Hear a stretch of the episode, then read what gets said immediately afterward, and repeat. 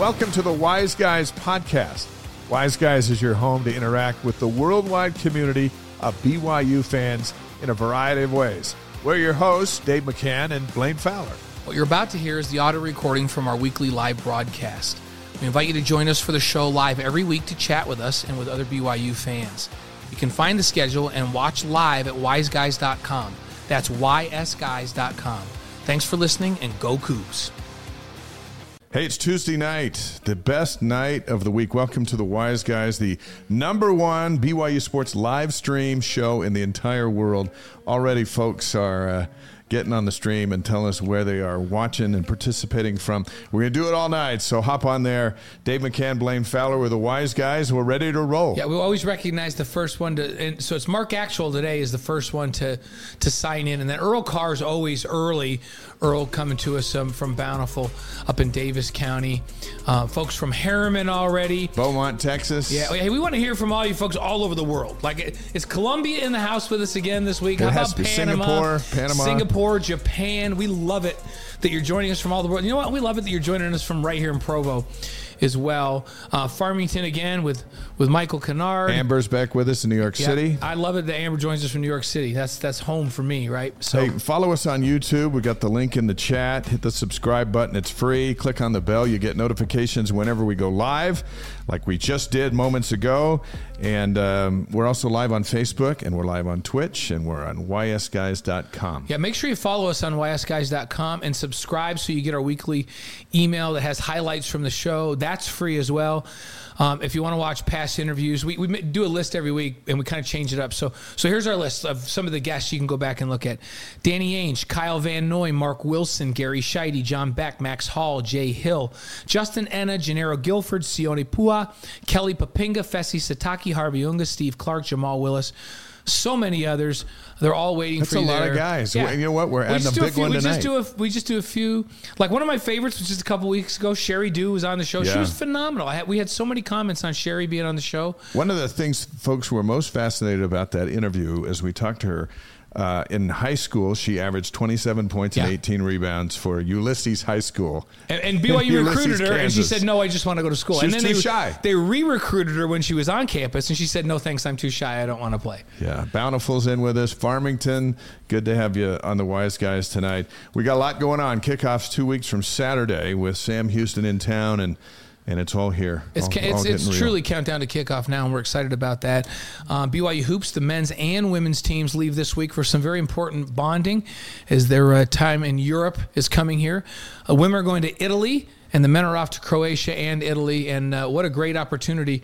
As we talked to the coaches from both the men's and women's teams, they they mentioned that it's not just about the bonding time over there; it's the extra practices that you get to prepare for the trip that are also very, Yeah. very important to to these teams uh, moving forward. So it's Yeah. gonna it's gonna be good stuff. Jonathan in uh, Henderson, Nevada, here with us, and uh, Michael saying the Matt and Savannah Shaw show was was uh, Oh yeah, Awesome man, as Savannah well. Shaw was awesome. those guys were great, sang for us. And hey, we're gonna. Hey, that was we, cool. I, I've got a commitment from uh, from one of the guys from Gentri to come on with us Okay. too. So maybe we'll have some music that week too. That'd be fun. Scott Williams tweeted us uh, today. He said, Dave and Blaine, great show, great insight, great stories. Asleep here in Germany when the show is live, but catch the podcast the following day while out on the course. Keep up the great work. And tonight, and tomorrow morning when he wakes up, he's going to hear from Tom Holmoe, who's our guest uh, here in just a couple of minutes, Yeah. the athletic director at BYU. Yeah, we're excited to have Tom join us in just a second. Hey, a couple of headlines. Uh, former BYU basketball coach Dave Rose will be inducted into the Utah Sports Hall of Fame on September 18th. Rose won 348 games at BYU, 167 games at Dixie State, a few more at Millard High, way way back when. Um, congratulations to our good friend Dave Rose. What, a- what a great honor! Did you? He's I been know you have feeling these. good. Did Did you count all the? Games? Because we got.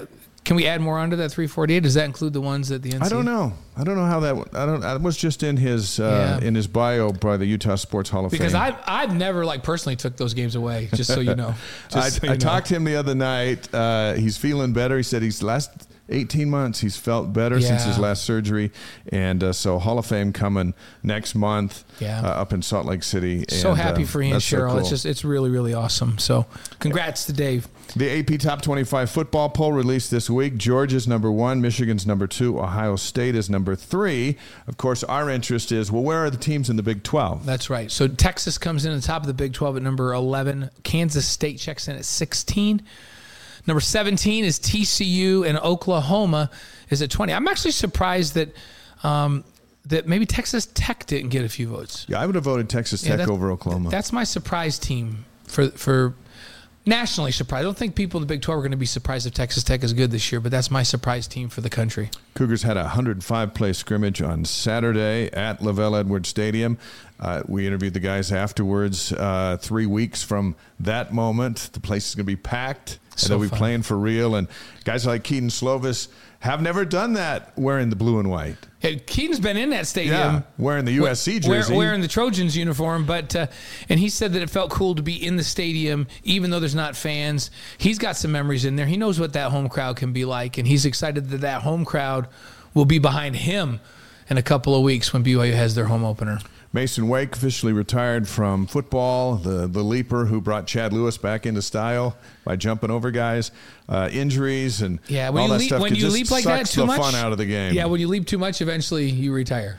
That's that's exactly what happens. you know, and and Steve Young's going to be with us next week on the show. When you run too much, Yeah. eventually Steve, you Steve retired. Steve retire. retired at the peak of his career. I, He'll be in with us two weeks. Two yeah, weeks. I, ha-. I had a, a really nice visit with Harvey Langi um, yesterday. Harvey was talking about um, some of the concussions that he's had in the league, and he's got multiple teams that want to sign him right now, even though camps are progressing. And he's just mulling over in his head whether he wants to go back. He's been cleared medically, but it's it's a it's a tough thing. Har- Harvey's certainly capable of being really good in the league still, but uh, man, you got you got to take care of your health. Steve Steve retired at, at really he was really still playing well and had m- many more years. and he didn't want to retire. He wanted Yeah, to keep playing, But he knew. He but he had to. And, and people were telling him, you've got to, right? Yeah. People like our next guest were telling him, you probably should. Probably should hang it up. Yeah, so- when when our our next guest is it's like E.F. Hutton when he says stuff. You got to listen. You listen. Yeah, absolutely. Let's bring him in. Our guest tonight's been the athletic director at BYU for 17 seasons. He's marched the Cougars through the Mountain West Conference, 12 years of independence, and is taking BYU into its first year as a member of the Big 12. He's an amazing story. We're thrilled to have Tom Holmoe on the Y's Guys tonight. I know everyone's looking forward to, to what we're about to do. Thanks for being here. It's good to be with you guys. You know, it's it's it's not often we get to hang out like this. So we were, we were excited. We worked a long time to to um, to get the favored spot in your schedule, and we were we think it's so cool that uh, that you're going to be. here. We're going to talk about a lot of things, and we want to start with uh, one of the biggest questions that we, we came up with. You have four Super Bowl rings uh, in your time with the 49ers, most Super Bowl rings of any player in BYU history. If the band Journey called you and said, Tom, we would like you to be our lead singer for next summer, but it's going to cost you two rings, would you give them up? No way. No. I- the- Come on, that's your band. It's funny you say Journey, but I, I've been on stage with Journey before. I so know, I we know do this. It again. It doesn't matter. So you went out there, would you just sing with them? No, no. But, that's, they but it's let for, we're. Tom, we're talking for a whole tour. You get to tour a whole summer with them. No, that's that's all. That's all. Don't we um, all want to be rock stars in the in See, the end? here's, this is what we no. can. This is what we can do on this show. That We can do fantasy stuff. Like it doesn't have. To, you don't even have to be a good singer. Now my band in San Francisco was Huey Lewis and the Yeah. News. Really? Yeah. So um, and Journey was awesome, and they were great at inviting us to come around and be around, and they they let us come up on the stage, and uh, it's just kind of one story. We're at, at the Oakland Alameda Coliseum, Yeah. is where they where I saw them this one time, and uh, we were there, and we were backstage before the concert, just, just you know, shooting the breeze. Was this with when you were guys. playing, right? This is when I was playing. Yeah. And this uh, is when they were filling stadiums, not named Stadium of Fire, just stadiums No, because they're uh, playing. Yeah, big time. This Steve Perry and company. Yeah. Yes. And um, so we're getting ready. The concert's getting ready. You can see people are flurrying around, and I don't know if it was Steve Perry or somebody says, "You guys want to come out on stage for the opening song?" And I'm like, "What?" so they they have these little flashlights, and it, when you when the flashlights come out and people start shuffling around, the crowd starts going crazy. And you know, by this time I'd played in some pretty big games. And Yeah. Pretty big stadiums, and it, it, they didn't really affect me too much. my heart was beating a hundred miles an hour. Really? And the crowd was going crazy. Do you know what song they open with? Uh, I can't remember. I can't remember anything. Just the feeling, though. You can remember the we're feeling. Up there, and then Steve Perry gets on the mic when the lights came up, and there were maybe eight or ten of us up there. Yeah. And he gets on the mic and goes, Hey, I want to introduce you to some of my friends and some of your friends. Some San Francisco 49. the place went crazy. And I was frozen like a deer in headlights. I didn't know what to do. And then they just kind of had to go, okay, get off. you guys beat it? Do, do you have Do you have a favorite Journey song? um, lights go down in the city. Yeah. City. That's Yeah. our city. That Yeah. is that's your si- So so. on- Huey, what's your favorite Huey Lewis song though? Oh, man. I, it's a hard, There's so many there's good so ones, right? many to pick, but I can't pick one right now. I, I always sing the song. Do you remember the one? Um, yes, it's true. I'm so happy to be stuck with you. that's a so good I always tell Brenda that's our song because she's stuck with me. so one of Huey's songs is Hip to Be Square. Oh Right. yeah, And, yeah. and he had a couple of 49ers are singing background on that. So my roommate with the Niners, Riki Ellison, well, for the whole time we were together, um, he knew Huey really well, and they were tight. I don't know, they golfed together. Huey's a big time golfer. Yeah, he golfed yeah. a lot. And uh, we go into Riki's house, and there's a gold record on his wall, on Riki's wall, because he was He was on the He was track. on on it? the track. Yeah. that said, "Stuck, happy to be stuck with you." That's so pre- Jack, who you met, one of our wise, one of the wise guys, he he used to have a restaurant in San Francisco, and uh, he tells the story. One night, uh, in comes this guy by himself, and he says, "Hey, I've heard good things about this place. and so I would like to eat here." And so he goes and he sits down and he does his thing, and, and then Jack says, comes over to his table and and he's like going, you know, you look a lot like Steve Perry, and he goes. Well, I am Steve Perry. and uh, and they were in town because they were playing like the next night, and he had his nice dinner. And Jack said he was super cool and nice, and he ate and left a nice tip and got up and was out his way, and, and that was Jack's brush with with fame. Because back then, I'm amazed that he was doing anything by himself because the band was off the charts. You know, what's one of my favorite things about the city of San Francisco? It's a big city, but back in those days, you could go into the city and you'd see celebrities and you'd see stars, and and people didn't really get all. Um, you know what's the call when you're taking pictures? Oh, like paparazzi, coming after him. You know, yeah. you know, it wasn't like that, and people were cool, and if they saw you, they just go, "Hey, good game the other day." You know, it just was so fun. That city loved their teams, the Giants. Oh, it was one of the great sports Niners, towns in, in the in the world Yeah. that during that run when you guys were so good back in those days. and to be able to, Lori and I, you know, we lived down on the peninsula, a little Oh, more yeah. quiet. Yeah. But um, we would go up into the city, and I, we just loved it. We had our little small Italian restaurants on the You might have eaten North, at Jack's. North Beach that were packed away, and I just it's it brings back tremendous memories. When when you were at Stadium of Fire here last month, uh, and Journey's the band, and the place is packed, and they start singing lights, and everyone's got their phones going. Did you tear up? no, but it was very memorable. Yeah. Uh, just it just it was a long time ago. Yeah. But it's just amazing that some of the me- original members of the band are still up there playing, and they're grinding. They're Yeah. still hitting it pretty good. and the part I love about that is, like athletes, they just wear out. Yeah. Right. After ten or twelve years, that's a long career, except for Tom Brady. right, Tom can play forever. Yeah, but you know these musicians, they're so skilled, they're so great. They it's in their mind, they're so creative, and they love the gigs so much that just the beat to be able to get up on those stage, it's addicting, it's hypnotic, and they just it's hard for them to break away. But why would they? Right. Yeah, if they can do it, they can do it for a long time. We went to the Eagles when they came here um, to. It's hey, we can call it the Delta Center again, right? Yeah, yeah, Back to the old day. So they came to the Delta Center. Brenda and I went, and Joe Walsh is up there just shredding, and I'm like, is he like a hundred? like I don't know how old he is, but he was still ridiculously good. Yeah. So I know those great bands. We, Dave and I were talking. We're like, okay, so Journey filled up that stadium on the on the fourth, and what we were nostalgic about was, okay, here's the stadium's full. Next time the stadium's going to be full. That's what we were thinking. Yeah. Is going to be for the opener on September second against Sam Houston. Um, what what's your message to Cougar Nation as we march forward into this Big Twelve? And, uh, and and what do we need out of them as, as we embark on this journey? I, I think the message I'd say is be you, be BYU. I mean, we've we've done it our way forever, And I don't think we're going to be successful doing it any other way than the way it's done and has been done in the past.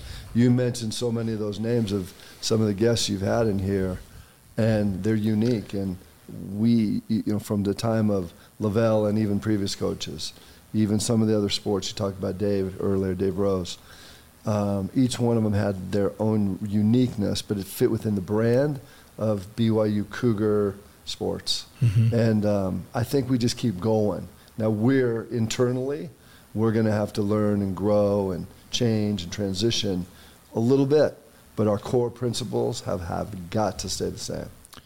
Neil is with us from Tucson, Arizona. Garrett's here from Signal Mountain, Tennessee. Nice. Uh, it, this live stream thing is a racket because people can get on and chime in from all over the world about the, what they love about Cor- the Cougs. Corey Yoshimura. I think Corey is our is from the first because he comes in from Tokyo most weeks. Um, but because that's further than Panama, right? Yeah, oh, yeah. Singapore. Yeah, we had, we had Australia a couple weeks yeah, Australia ago. Was in, Australia might take it too. That's yeah. just, it's pretty cool, and that that's an indication when we do this show because it's a global podcast. It's really neat for us to think about the reach of BYU and BYU sports because this is a sports themed show. That that there's there's truly fans from South Korea to, to Japan to Australia. Is there any other brand like it in college sports right now? No, I don't think so. I, I, think that our affiliation with the worldwide church, the Church of Jesus Christ of Latter day Saints, people come from all over the world to BYU, and then they just don't stay in the Wasatch Front. They yeah. go all over the world, sometimes back to their homes and sometimes to new places. They go to graduate school, then they get jobs, and then they come in BYU, this is the place. Yes. But then they spread around throughout the world. And I just think the uniqueness of the affiliation. Notre Dame would be somewhat similar, but it's not like the mecca for the Catholic Church. But I think you know BYU being here in Provo and the Salt Lake Temple and church headquarters in Salt Lake, yeah. Utah is the spot. Well, you were saying that the the sign in the entry as you go right by practice fields, enter to serve, go or enter to learn, go forth to serve, just popped into my head. That really that motto applies. That's exactly what you're talking about. They come in to learn, and then they go all over the world to serve. It's so real, and I drive by it every single day. Yeah. I look at it every day. I think it's kind of a tradition. I wouldn't say superstition. it's a tradition, and I, I, it means so much to me. It's what like it's why you asked. Where they're they're everywhere. How's yeah. that work? And they do serve. But one of the other things they do is they remain loyal to mm-hmm. BYU, and part of BYU is the sports the athletic teams, and I love that. There's the other, you know, obviously if you looked at uh, Vocal Point and some of the other right. musical groups, uh, the Young Ambassadors, that the brand that tr- we go all over the world. You, you, mentioned that this week our men's women's basketball team in um, Croatia and Italy. I was with the women's volleyball team this yeah. year in Cairo, Egypt, Istanbul, Turkey, and in Athens, Greece. Wow! And just you, seeing the teams and going over there and seeing these young women that are six foot three. they, st- they stood out over there, didn't they? You know, powerful, beautiful women, and they play hard and they're very athletic. But just the presence and to see the conversations that they have in Egypt. We played the na- the Egyptian national team. They were all Muslim. We were all members of the Church of Jesus Christ of Latter-day Saints. Yeah. You're playing on the same court it was a battle royal. They beat us. They were very good. Afterwards, you're going to have a dinner. They don't speak. There's one girl on their team that played in the States. That knows English? That knew English. The rest of them didn't. Mm. So after the dinner, during dinner, they're kind of, they're sitting across from each other on a table. The coaches and I were on the, another table. You look over at them, they're kind of ice breaking because they have something in common. This is volleyball. It's a sport and then they have other things in common. They're just they're girls. They have you know friends and boyfriends, and by the end of the night, they're talking. I don't know what they're saying because they don't speak each other's language. but by when we left that night, they were taking selfies and pictures and hugging, kissing on the cheek, and it was like what an amazing opportunity for our young women when they're 18 to 22 years old to go across the world. That's yeah. what Enter to Learn mm-hmm. go forth to service. Yep. BYU Athletic Director Tom Holmoe on the Y's Guys tonight. We're live on YouTube, Facebook, Twitch, and ysguys.com. Let's we're going to go back in time here a little bit. Uh, think of the men you've played for: LaVell Edwards, Bill Walsh, George Seifert. Also, the same men that you coached for as a grad assistant, defensive back coach. You also worked for Steve Mariucci. Why do you think these men were placed in your path?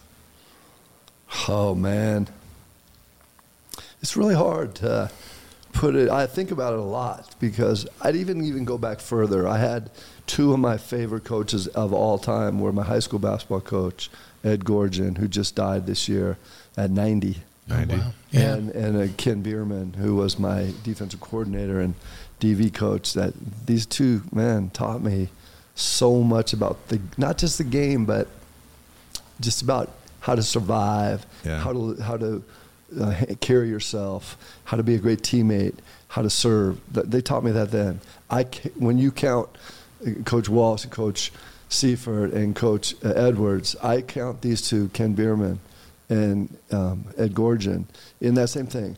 And I, I, here's what I think.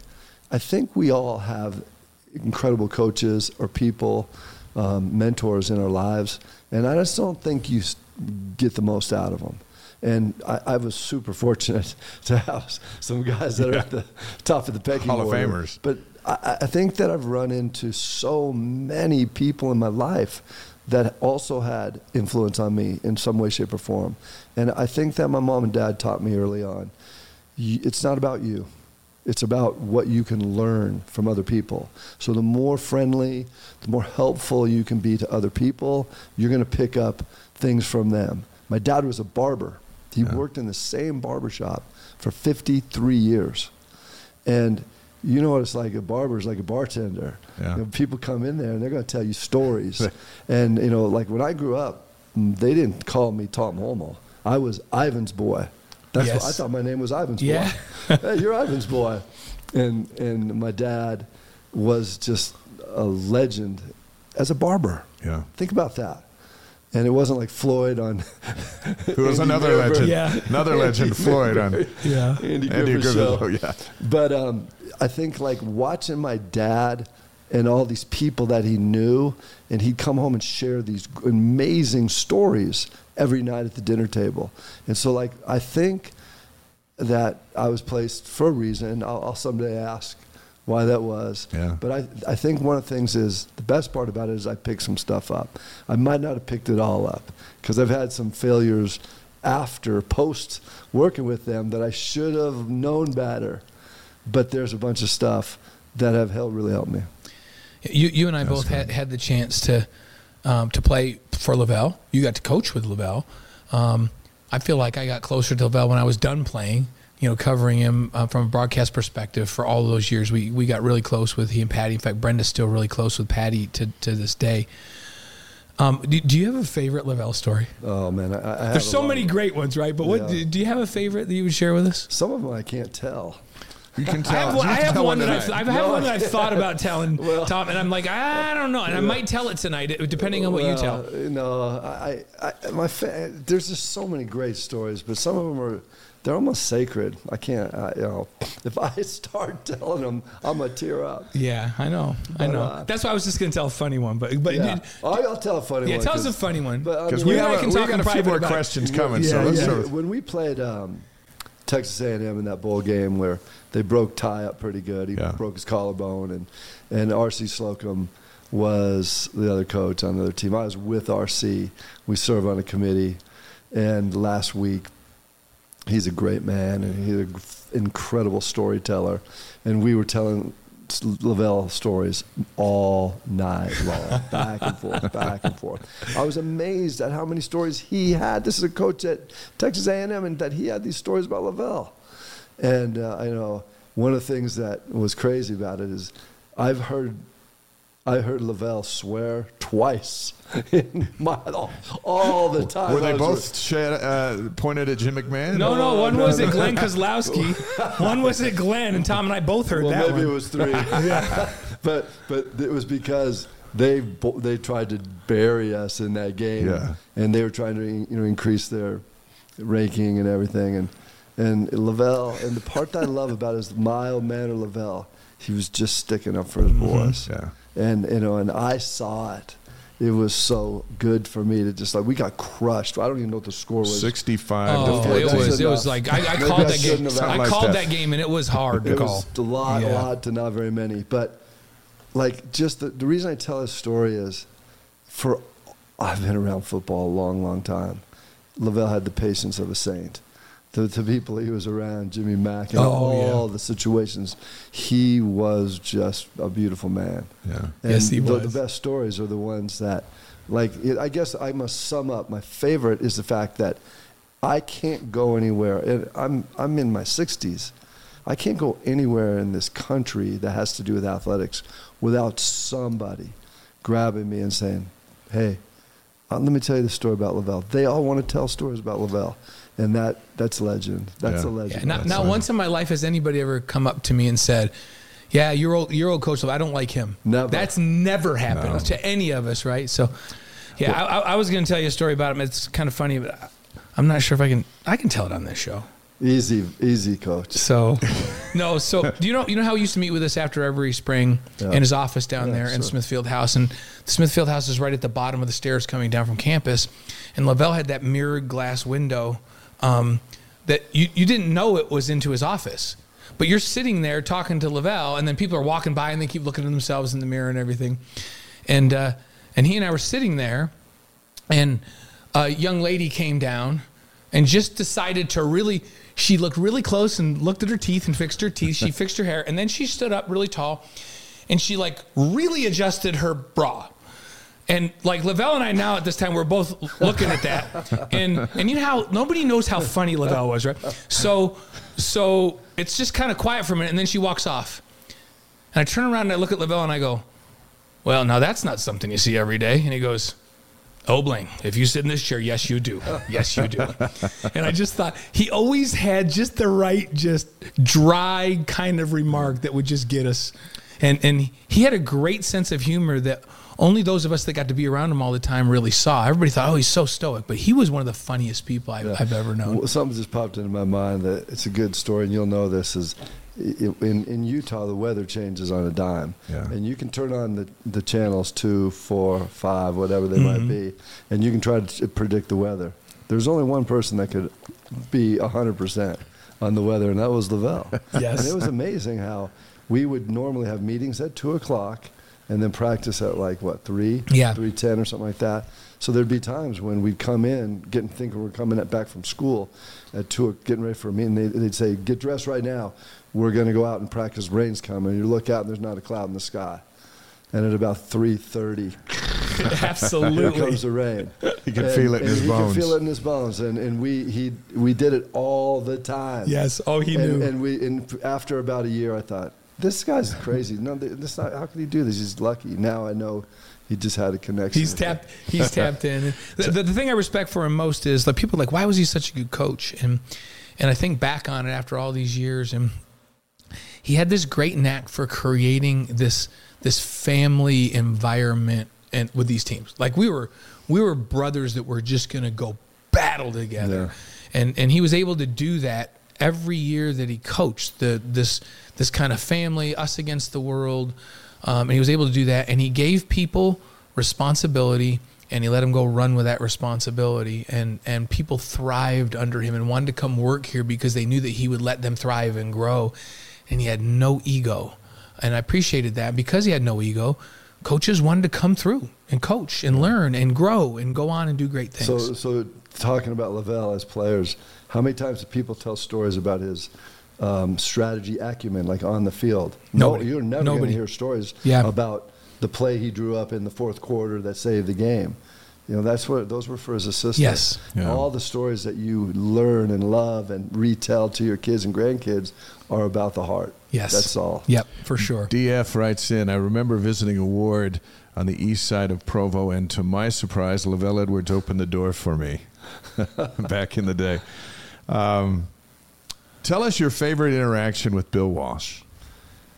Oh man, I, I, it's so hard. I mean, I coached with him for a couple years. There's Yeah. a couple there that I cannot tell. but I tell you, I love, I love Bill Walsh. I think, um, you know, just one of the ones. This might sound crazy, but um, in about my fourth year, I had, or maybe it was my third year, I was in training camp. We had about um, maybe halfway through camp, and we had a camp up in Rocklin, California, outside of Sacramento. And I get a knock on the door at about six o'clock at night. Open it up, and it's the it's the the guy that's uh, I need to see your playbook. It was R.C. Owens, and he's the I can't remember what they called. The, there's a term for it, but you're you're going to get cut. Like the guy said, I need your playbook, Yeah, and coach wants so- to see it, right? So I go upstairs to see Coach Walsh, and he's it's he's in his office in this dorm room. It's a small little. And you think this is it for you? Oh, it was it. He calls me in and he goes, "Hey Tom, um, I just want you to know that we're going to let you go. You've had a great career. You, you've won a Super Bowl. You got to play on one of the great teams of all time. You've had incredible friends with this team. You'll never, ever forget this. But you're a smart guy. You're going to do so much more out of football. But I don't want you to be one of those guys that goes around and tries to catch on and play for Right. four or five years on seven or eight different teams. It will not be good for you. You had a great career. Call it a career, and it's over. I, I don't. Wow. I was in shock. wow. And that was it. And I walk out and I go down and talk to Riki, and he goes, "What? You got caught? What?" Well, three days later, no, but and it was about it was about four days later. Uh, I get a call from the general manager. He says, "Hey, we're going to sign you back. We need you back." And I'm thinking, he just told me I wasn't good enough say that my time was over. What, was he calculatingly going? We're probably going to sign him back next week, so I don't want him to go try to play with I don't know else. exactly how it was, but when I came back, he looked me in the eye and said, "It's time to go." And I'm like, "Yes, sir. Let's go." And I mean, here's what it taught me. He wanted to win games. They made a switch. It didn't work. Something happened, but he had the, you know, he was strong enough and a leader enough to look me in the eye and go, "Let's go. I, I can use you." I made a, and he didn't say I made a mistake. I don't think he made a mistake, but I, I mean, I played for like four more years. Yeah. And Yeah. during those four more years, our relationship grew stronger and stronger. So sometimes it's a gospel principle that the adversity and the challenges that you feel in your life they make you stronger. And so from that, I was always nervous I was going to get cut, and that from that time forward, I just let it fly. I mean, I got cut. What, Were, didn't- were you a were you a better player down. because of it those next Way four years? better, way better. Because you just played played freely, for, for- and played for the moment. And yes, indeed. And and I just kept thinking, well, he's right. I've had an incredible career. Let's just try to squeeze another couple weeks. go have some fun. And, And- ended and- up four more years. Pick up a couple more Super That's Bowl right. rings. What, what, what, what about George Seifert? And was he similar to Bill? Were they completely different? What what experiences did you have with George? No, they weren't completely different. They were very similar in that they were their incredible commitment to the game, their intellectual appeal to the X's and O's. These are two guys that just, you know, I remember one of George's sons was a ball boy and he was really young, and we said, "What does your dad do for fun?" He draws plays on napkins, and that's true. They, they were both those guys were football wizards. really, Wizards. right? and uh, you know it, it just you just learn to grow with them. You could not keep up with them. It was impossible to keep up with them from a coach to a player. And one of the things i learned there was like they gave us so much but then they back away a little bit. So when it came game time they would they, you you had to be smart you had to be intellectual to play on the 49ers because they'd give you tons of stuff. But they didn't want to oversaturate you. So when game time comes they had backed it backed it backed it backed it. And so when it was time to play they knew exactly what plays you could use what was perfect for you but you had to push hard during the week. So like from those experiences i learned you can you can be exposed to a ton but when you, if it, the best coaches, they, they get the players exactly ready. You don't want to give them too much where they're oversaturated, but you don't want to cut it down so much that they don't have enough. And I think both of them were excellent.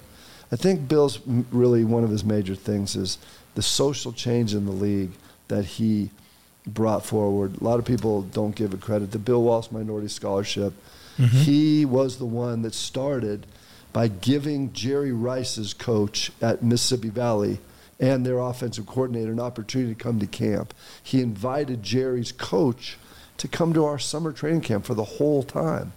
And at the time, there were no rules against it. Gave them uniforms and um, just like coaches. They had a locker. They came to every single one of our meetings. They were in the and, and they did everything.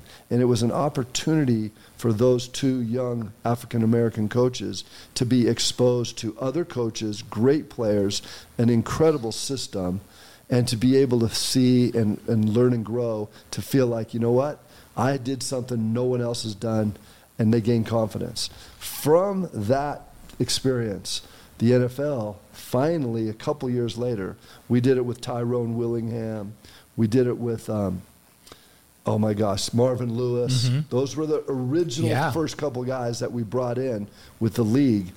And from that time, there's been, I'm going to say, close to maybe a thousand minority coaches that have had the opportunity to come in and get a chance. And of those thousand, hundreds of them have become college coaches and eventually head coaches in the NFL. Unbelievable. See, I didn't realize that all that whole program started with Bill's vision. That's pretty cool. That's, why it's called the Bill Walsh that- that's Fellowship. that's a legacy. It's it's right? unreal. It- that's And- really and at that time, people were like, "Why? Why?" Well, the reason why was there were no black coaches. Now, I shouldn't say none. Art Shell was a great coach. Right. Mar- uh, there's a few other Tony Dungy, but there were so few. Now, if you look at the game, you know it, it's there's a, Yeah. a lot more African American players than white players, and you look and see, and there's way more coaches now that have the opportunity. But it started with Bill. Yeah. Yeah. And, and I love the fact that we got to be there when that happened. Yeah. Let's, let's transition to coaching for a sec because you told me a great story. Um, hopefully, you'll remember it. Uh, wh- because you played for Seifert and then you coached for him. And um, if I'm just remembering it vaguely, but you had a conversation with him that was very impactful. And I know you remember it. What what was it? Well, if this is the one, uh, well, I was coaching at the time. I was a DB coach, and and he was the head coach. But all the time that I played it with the Niners, he was my um, defensive coordinator. Right. And he was it was a tough one. So I remember. Um, well, we're, we're watching. I- I'm coaching now, and we're watching this game. It's in practice. I mean, in uh, during the week of practice, it's late at night, and the defensive staff is watching. He comes and sits down. This guy comes across the middle of the field on the other team, um, drops the ball right in his hand, DB, and drops the ball. And he looks over at me, and goes, "Do you remember that play against the Patriots in '85 when you dropped that ball coming right across the middle?" Oh my goodness. And it was like it was like just, and I yes, and I have. oh yeah, of course you remember it. You remember it, but you would expect that he I and remember he it. Said, yeah, he was like, we, it was third down, and that would have ended the game if you would have picked it off. But they had another chance to win, and lucky for you, we got we stopped them on the next play. Oh, play. man. And this is like a long time later, and and I'm thinking. He doesn't let anything. This guy's got a mind like a steel trap. Oh. It scared me that he knew all those details.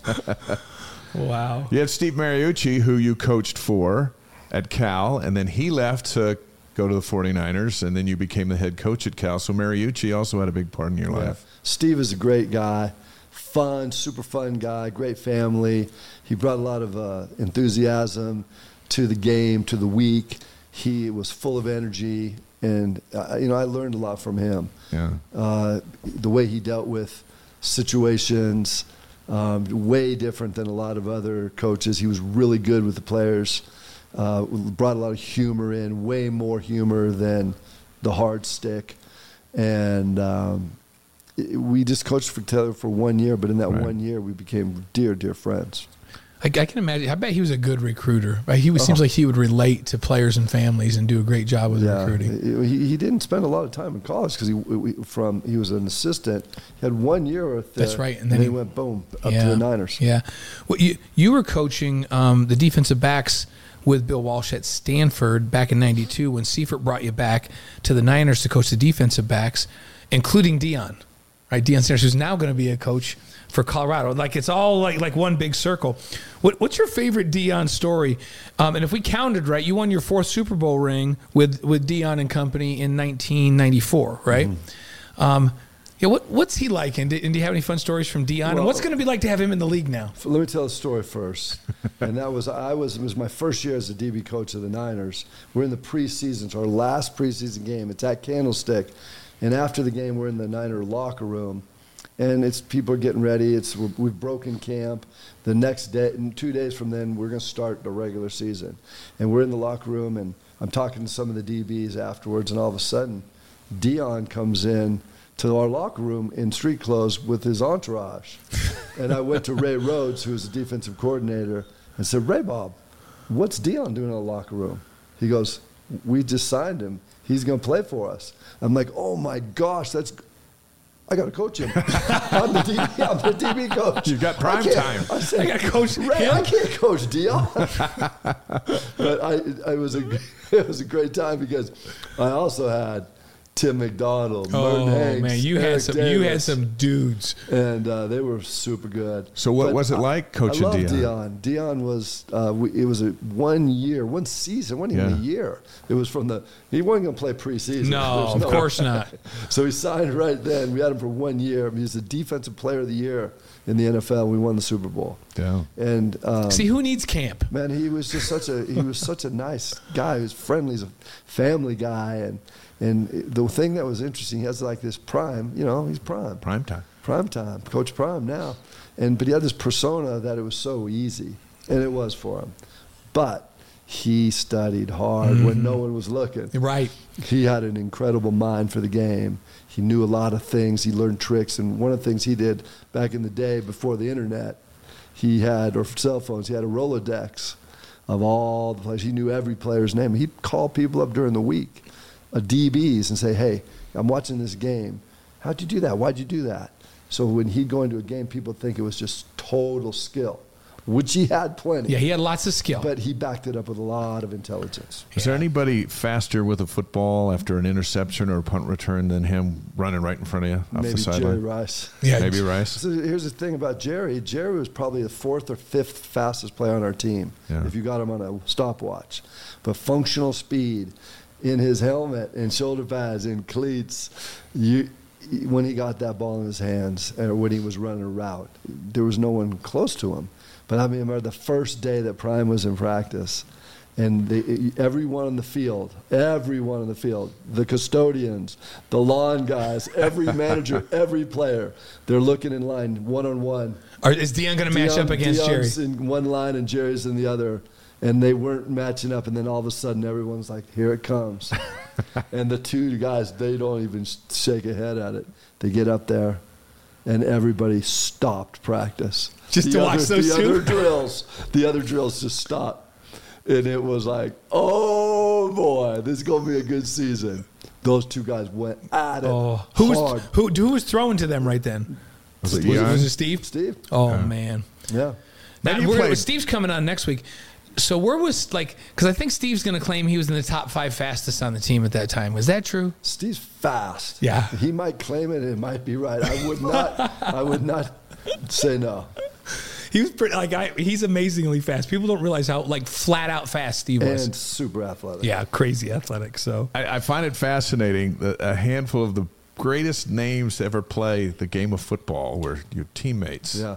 Or guys you coached. Yeah, you know, it's. I think about this a lot. Um, you know, I've, I've been able to go back to the Hall of Fame on a number of occasions. when So your my- whole when team. my friends are getting inducted into the Hall of Fame, and you know that that's a blessing just to be able to rub shoulders with these guys. But it's like the greatest thing right now is I on my phone I have a text string. It's called it's the 49er DBs. Yeah. And it's Ronnie Lott and Carlton Williamson and Eric Wright and Dwight Hicks. Oh, man. Dwight Hicks and the Hot Licks and and, and Jeff Fuller and and uh, Chet Brooks and all these guys that were during the time that we played. And we we send this we finished I finished up in 1989 as a player. It was a long time ago. Some of these guys before me and we're still brothers. Yeah. And so like the rings don't really matter the, the, the honors and all that stuff, the jerseys, it doesn't really matter. It's just what matters is that all that time that we spent together, the blood, sweat, and tears, it, it counted for us so much that our relationships now, today, are stronger than they were back then. And I love that fact.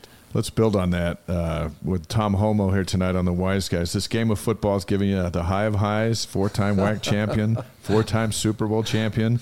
It's also brought you to your knees. Head job at Cal didn't work out like you'd hoped. You become an associate director at BYU, associate athletic director in the middle of a firestorm uh, where a lot of uh, the head coaches dismiss, a number of others are out. And then 2005, you become the athletic director. And here you are getting ready for another season. So, Blaine and I would like to know what it is about this love for this game that you have that has kept you Yeah. through it all. Believe me, that's what it is. I mean, it's just I love the game. I love the people that play it. And uh, one of the things I've learned at BYU is, you know, I, have, I, I played football, baseball, basketball, and ran track when I was a kid growing up.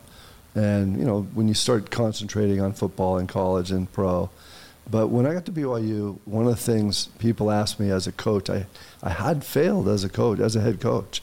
I, I felt that I had done a good job as an assistant, but as a head coach, I had failed. But when I got to BYU, the question was going to be for our family. LaVell brought me back and said, "Hey, you need to come chill out mm-hmm. at mm-hmm. BYU. Yeah. You know, we'll see. You come here. It's your people.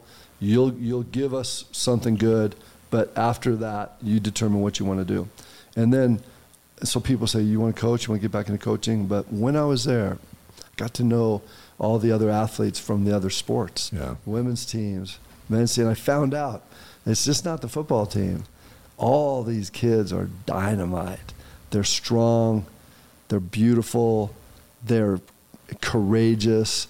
They're vulnerable. They have highs. They have lows. They have dreams. Some of them have come from terrible situations. Some of them are going to make it. Some of them aren't. And, and that was just like being on a team. Yeah. So I kind of put myself in a position to say, all right, I'm not going to be their coach, but I'm going to mentor a lot of these kids. And that's what I'm going to do. I'm going to spend more of my time than maybe some of my peers that are really, really good at um, compliance or business or fundraising or whatever, marketing. I, I didn't have any of those skills. So I just went back to LaVell, and he hired a bunch of people to do that. So I Right. hired a bunch of people. We all learned that from LaVell. and then I spent the time that most of my time just connecting with the coaches and the players, and Yeah. like you you know, like just I'm gonna go to. I I don't know. I might go to 100 games this year Right. when it, when you add them all up, and uh, all the different sports, and every one of them will be my bliss. That's what I do. I love it. And your wife's such a good sport because Oh, she's sitting right yeah, next to you. Have you been? Have you even been back? I don't know if you've done. Have you gone back to like nationals with Cougarettes? Even have you ever done yeah, that? Yeah, I have. Yeah. See, he gets to do it all. Like this is the greatest job ever. That's I've, I've decided that that may because we've gone a couple times. That may be more intense than playing in a bowl or anything like that. That is intense. It's super intense, but it's well worth it. I mean, I, Yeah. I, my, I call them the Cougs. yeah, the Cougs. The Cougs. Cougs, they're they're super good, and they just they doubled up two years in a row where Yeah. they won hip hop and uh, jazz. But they they're they're different, and, and each one of our teams and each one of the sports brings a uniqueness to the the kind of the acumen of that sport and what they need to do to fulfill it. But the leadership, the culture. All those things are the same in all the sports. resonates from And- doesn't and matter they- if it's Cougs or it's the track team or it's the It's all the football team. It all goes Yeah. goes across. And- Sam- and- and that's great. Sam from uh, Bakersfield, California says hello. Spencer from Lubbock, Texas says Tom's the best AD BYU's ever had. We love you, Tom. That's a running theme throughout Cougar Nation, uh, and a lot of it has to do with what Blaine's about to ask you, Yeah, which has it- brought us to where we are today. It's, it's so so. We, Dave and I were reflecting September tenth, twenty twenty one. That name that that day will resonate to you. Kevin Worthen, the president of BYU, accepts BYU's invitation to join the Big 12. He says this, and I quote, There's no way the Cougars would be in this position if it hadn't been for Tom Holmoe. So then the next day, we go out and BYU beats Utah in front of a sold out crowd at LaVell Edwards Stadium. So we get the Big 12 announcement. Next day, Utah beat. Is there a better two day period in the history of BYU sports than those right there? Yeah, I think there's some good ones. Two think- day period, not Well, just Yeah, it one has to be great back to back days. This is a two day. It can't even be a whole weekend. It's back to back. Yeah, I mean, I, I just, it's like it all is part of one big whole for me. I mean, that's why I, I see, like, I've been in so many different situations at BYU that have been, it's just what you dream of. So, like, to think that that's a better dream? No, it's just all part of the same dream. It's all the dream, and you're living it. You're it's living all the part dream. of the same. And it, it started when this little punk kid, my mom and dad, they had a 72 uh, Col- uh, Cutlass, and they towed my 62 Volkswagen Bug from LA, came up to Provo, You know how it used to be two Yeah. weeks in the dorms, like the uh, He- uh, Helaman Hall. When they drove me up, they unpacked their bags and said, "It's going to be a long ride home. We got to go." And I'm like, "What? Can you not stay the night, or like you're gone?" And they left, and I just cried like a baby. Yeah. And I thought, how in the world am I going to do this? This place is so foreign. It's such a strange place. Yeah, yeah. And I love now, like fast forward, however many years it's been, it's a beautiful place. It's just And home. It's just it's an unbelievable place. It's- it's but it's just- about the people. Yeah. You know, and, and from the first day in that dorm, I remember there's a song by um, Little River Band that uh, Scott Colley, who was Austin, Right. and Look all the you. No, I don't know what all these guys, um, you know, they were in the dorms and we're all in the same situation. We were all just a bunch of snot-nosed freshman kids, and we're like starting off our dream. And these were who we had. That's it. You had to depend on each other. And so, like, I, I talked to Scott today. It's just like amazing, and and we just like that's what you turn to each other because that's Yeah. all you got. And my parents went home that day, and you know I was homesick a little bit that year, but Sure. my family was the Cougs, Yeah. and that's that's what it's Still all about. is.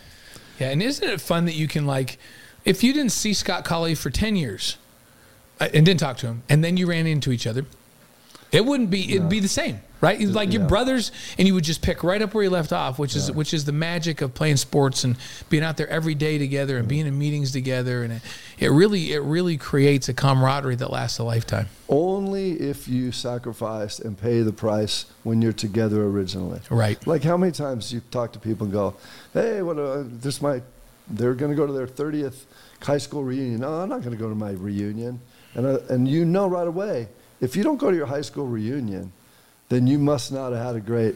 You didn't have a great experience. Experience, but like I'm gonna be at my reunion because we had a great experience, and that's what's like. That's what I tell all the student athletes right now. This is the time. If you pay the price right now and you sacrifice for your teammates and are not selfish and you just go out there and give everything you go, you got, it lasts forever. It lasts forever. And that's Yeah. why you can say 40 years later, Scott and I, it's like, Yeah. boom, Yep. we were right back there. Friday night, it was late. I was, I was walking you home. There We you got go. down to the gate, and See, you can I sing was for Journey. dreaming of I don't know why you wouldn't take that offer from Journey. It's reminiscent. Reminiscent. Reminiscent is a song. BYU athletic Reminiscent, director. I had to get you singing, do, do, do, do, do, do, do. Yeah, we sing on the show. Tom Holmoe's on the Y's Guys tonight during And then BYU's. he lied. He lied to start the show. We're he said he sing couldn't sing, and then he just sang, and it was actually right on pitch. During that 1980 season that ended with Jim McMahon's Hail Mary to Clay Brown, um, you had seven interceptions that year. Why isn't that always in the same sentence as you, you led the WAC in interceptions in 80, but we always just talk about Jim McMahon's passing yards and his last pass. You had a great year, 1980. And that's how it should be. No, seven interceptions is off the charts. Come Yeah, on. but listen, like I'm gonna be real because this is this is what this show's about. Right. So like I'm, I look, I'm too old to be too egotistical about my stats. when you get seven interceptions as a sophomore, it's in relation that they're throwing the ball to you. Like the oh, best, Oh, the be, I'm gonna tell you right now, who was the other corner? Who's playing opposite you then? Bill, Bill? Shefflin. Yeah, Bill and was. As you guys know, Oh, I'm gonna say Bill Shefflin's the best corner. Listen to me now. To ever play at BYU. He was ridiculous. and and like they didn't throw to his side. So like forever, I did have seven interceptions. I led the conference. yes, you did. But they didn't say how many balls got thrown at me. That's- that- no, he's that being- he's caught. not being Listen. good No, I'm gonna to- say, but look it. It's like I really think that, like that was Jim's team, and that's how we wanted to be. And this is important. Like guys on that team were not selfish, and so they wanted, like they just it. You wanted to serve and make everything possible to give Jim the ball. So Yeah. on defense, it was get the ball back for the offense. yeah, because Jim's going to score. Get the ball back for Jim. Here's what I used to do. When I would come off the field as a defensive back, I would barely go to the I would never go to the bench unless Coach Felt wanted me to come over there. I'd take a knee on the sideline because you didn't want to miss a thing. Yeah. Every single game, you didn't want to miss a play. McMahon playing ball there during that period of time, it was magic. Yeah. And you just can't miss a thing. So, like, when you have the offense and the defense and the special teams totally knit together, you can't lose. except for the first game against New Mexico. Yeah, well, that was Still that not was sure crazy. that. Jim, Jim, my favorite thing with Jim was, and this is the next year, right? Um, we're in meeting rooms. Tollner's running the meeting, and Jim turns the light on, and we're just barely started watching film, and and Ted's like, "What? What's up?" And he goes, "Is this what these guys are going to run?" And then Ted says, "Yeah," and he goes, "We're just wasting our time in here. Like we'll destroy these people. We don't need to watch any more film." Ted goes, "Everybody good?" We go, "Yeah, we're good. Done. Five minute meeting." and I think Jim That, threw doesn't, six. that doesn't happen very much no, in meetings. I think Jim threw six touchdowns against them. Probably. So, it, so it was Colorado State. They weren't good then. In the 80, the game ends that way. 81, you're back in the Holiday Bowl against Washington State. You get a pick six. You run into the end zone, arms up in the air. Was that not the coolest? It was fun. I mean, my favorite pick was my senior year against Georgia. That's my favorite So, of yours. Yeah, I had to pick six against Georgia, but here's the reason why. Pick it off, and I run it, and I, I get all the way down 62 yards or something Yeah. like that. And I get into the end zone, and I look up into the stands, and I see my mom and dad. Uh, it was crazy. It was at it Athens, was only Georgia. 90,000 fans Yeah, there. and it's in Athens, Georgia. I look up, and the first people I see are my mom and dad. And I'm like, that is a tender mercy right there. That's so It cool. was like, what and there's the 88,000 people Yeah, there in Sanford Stadium, and your mom and dad stand right out. And had Steve not thrown six interceptions, we might have won Oh the game. Oh my gosh! So I was gonna, I I wasn't gonna ask We'll you ask about him that. about that But one. He and I have talked about this. It's like it's like a whole different deal. We're playing Buck Belue at quarterback and Herschel Walker at tailback and and 88,000 fans in the stands. And, and Steve just keeps throwing interceptions. And, and and you guys keep going out there and holding Georgia down. What was the final of that game? Like 17 14? 17 14. Like, how frustrating is that to play that good a game against a, a, that good a talent in that environment and hold them to 17? They win on a last second field goal by Butler. Yeah, I probably was mad at the time, but I'm going to go back. And I always try to make make the most of the situation. Without that game, Steve Young doesn't become. He who becomes, be- yeah, he was supposed becomes to be. Steve Young after that. Yeah, so like I remember LaVell going in at halftime, and I think he had a four of them at halftime, and one Yeah. of them was a pick six. Yeah, yeah. And uh, and LaVell's talking to the team somehow. It's like Steve's going to go out there and do a great job, and I'm like, are we watching the same game, Lavelle? But like right now, I'm going to say, his he battled back hard, and then after that, he was great. He had a great. He was a first team All Oh man, he he was. Yeah. I, I tell people I've never seen somebody work harder and go from here to here further than Steve Young over the course of the. We watched it. We watched him. Um, crazy athletic guy, really really smart guy. Not great fundamentals to start with. He made himself into one of the greatest players that ever played. Yeah. And and it was fun to watch. He's one of a kind. Really, Yeah. really one of a kind. And it's not so much for what he does on the field. He's got this personality and his, his character. His character is impeccable. Yeah. And like I've seen him in very, very, very, very difficult situations where I'm going to think, all right, big boy, let's see how you handle this one. Yeah. And he, he never ceases to amaze me. Yeah, those those are those are great days. Uh, we wanted to talk to you a little bit about um, the this Big Twelve thing. They recently Big 12's great, and then all of a sudden, new news drops on us here just last week with the addition of Utah, Arizona, Arizona State, and Colorado, the four corner schools from the Pac-12. That was a crazy weekend, Tom. Like Thursday night, we're going, hey, they're having a meeting tomorrow morning, and it looks like the Pac-12 is going to stay together. And by noon the next day, it's announced that two are going to the Big Ten, and those four are coming to join you in the Big 12.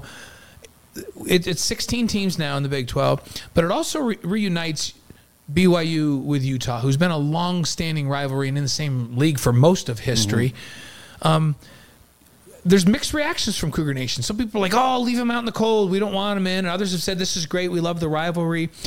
H- how do you feel about all of this? I'm on the side of those that say I love the rivalry. Yeah. that's just that's the answer, and I, I just I think that so from being we've I've been in the meetings for a year and a half now with um, Big 12. Mm-hmm. So I've seen Oklahoma and Texas have been in those meetings partially, Yeah. and then they're asked to leave when we're talking membership.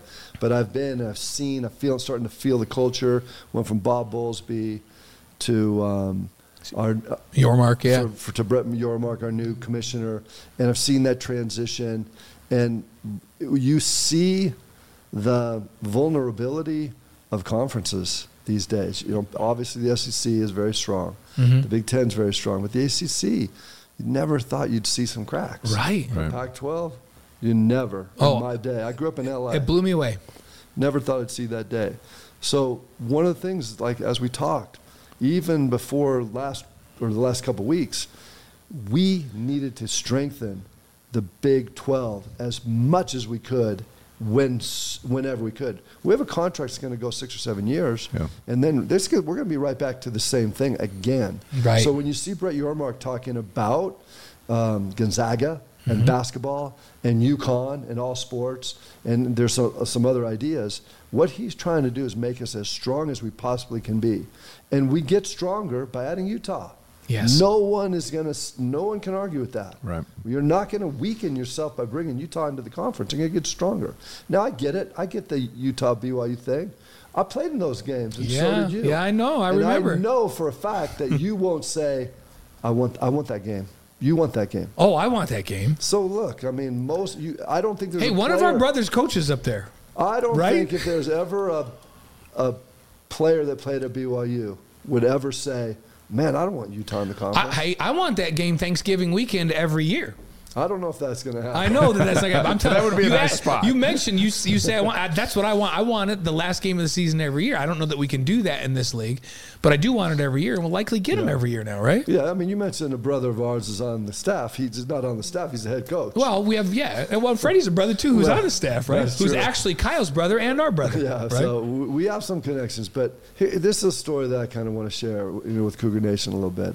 I've told it years ago, but so when I went up there to play on our- last game of the regular season against Utah at Utah, we had to stop them on defense to win the game, and they they were it's fourth down. We stopped them. We won the game. It was a hard fought game. There was a guy on their team on the other side that was a great, he was an all conference player for the um, WAC back in those days, Lonnie Lawson. Oh, yeah. He was very good. And from the very beginning of the game, he's chirping at me on the sideline, chirping at me. I'm like, dude, we are both DBs. We're never going to get to play against each other. But if you want to come out here right now, Come on. We're, Let's we're, go. we're talking of a big storm. And it's crazy. And he's yapping the whole game. He plays a really good game. We, we, but this guy's like in my craw. yeah. So the game's over. We go on. I get drafted by the 49ers. The 49ers sign as a free agent Lonnie Oh, Lawson no. from Utah. I didn't know that. And I'm thinking, what in the world? I mean, this is crazy. How in the world am I going to have this guy as a teammate? We're brothers. Yeah. You know, we played one year together. He got injured and he couldn't play after that. But it was kind of an interesting thing to think, you know, if that dude was on my team, I'd love him. But if he's on the other team, I'm No, not you- going to like gonna him love one him. bit. Not gonna love and, you him. know, I think like there's such respect and camaraderie in those games. Whatever, the, it doesn't matter if football or any other sport. And you know, I get it for the fans. I love our fans. I like the fact that they get so emotional and they get so compassionate. I mean, so crazy. They get crazy. Yeah. And it, and then the back and forth with social media, we didn't have to deal with that when we were kids. True. Yeah. But all of that stuff right now, we, we gotta, we just gotta look that we're gonna be in the same conference. It's gonna make us stronger. We're both gonna benefit from it. But when we play, let's go. Oh yeah. Let's go. Hey, if I play anybody in my family in anything, I, I'm like, you want to beat them. Play to win. Yeah. I don't and care what feel it the same way. Yeah. And that's yeah. Oh, absolutely. I'm talking So- about their players and coaches. They'll feel the same Oh yeah, way. and, and and for for Tom and I, like Tom came from California, and I, I, I think you're probably similar. I came from New York. I didn't know anything about this Utah BYU rivalry until I got here. I quickly learned, but I was like, what's what's all this fuss about? Why are the fans fighting each other in the state? Yeah, let me tell you how I learned about it. So my freshman year, I redshirted.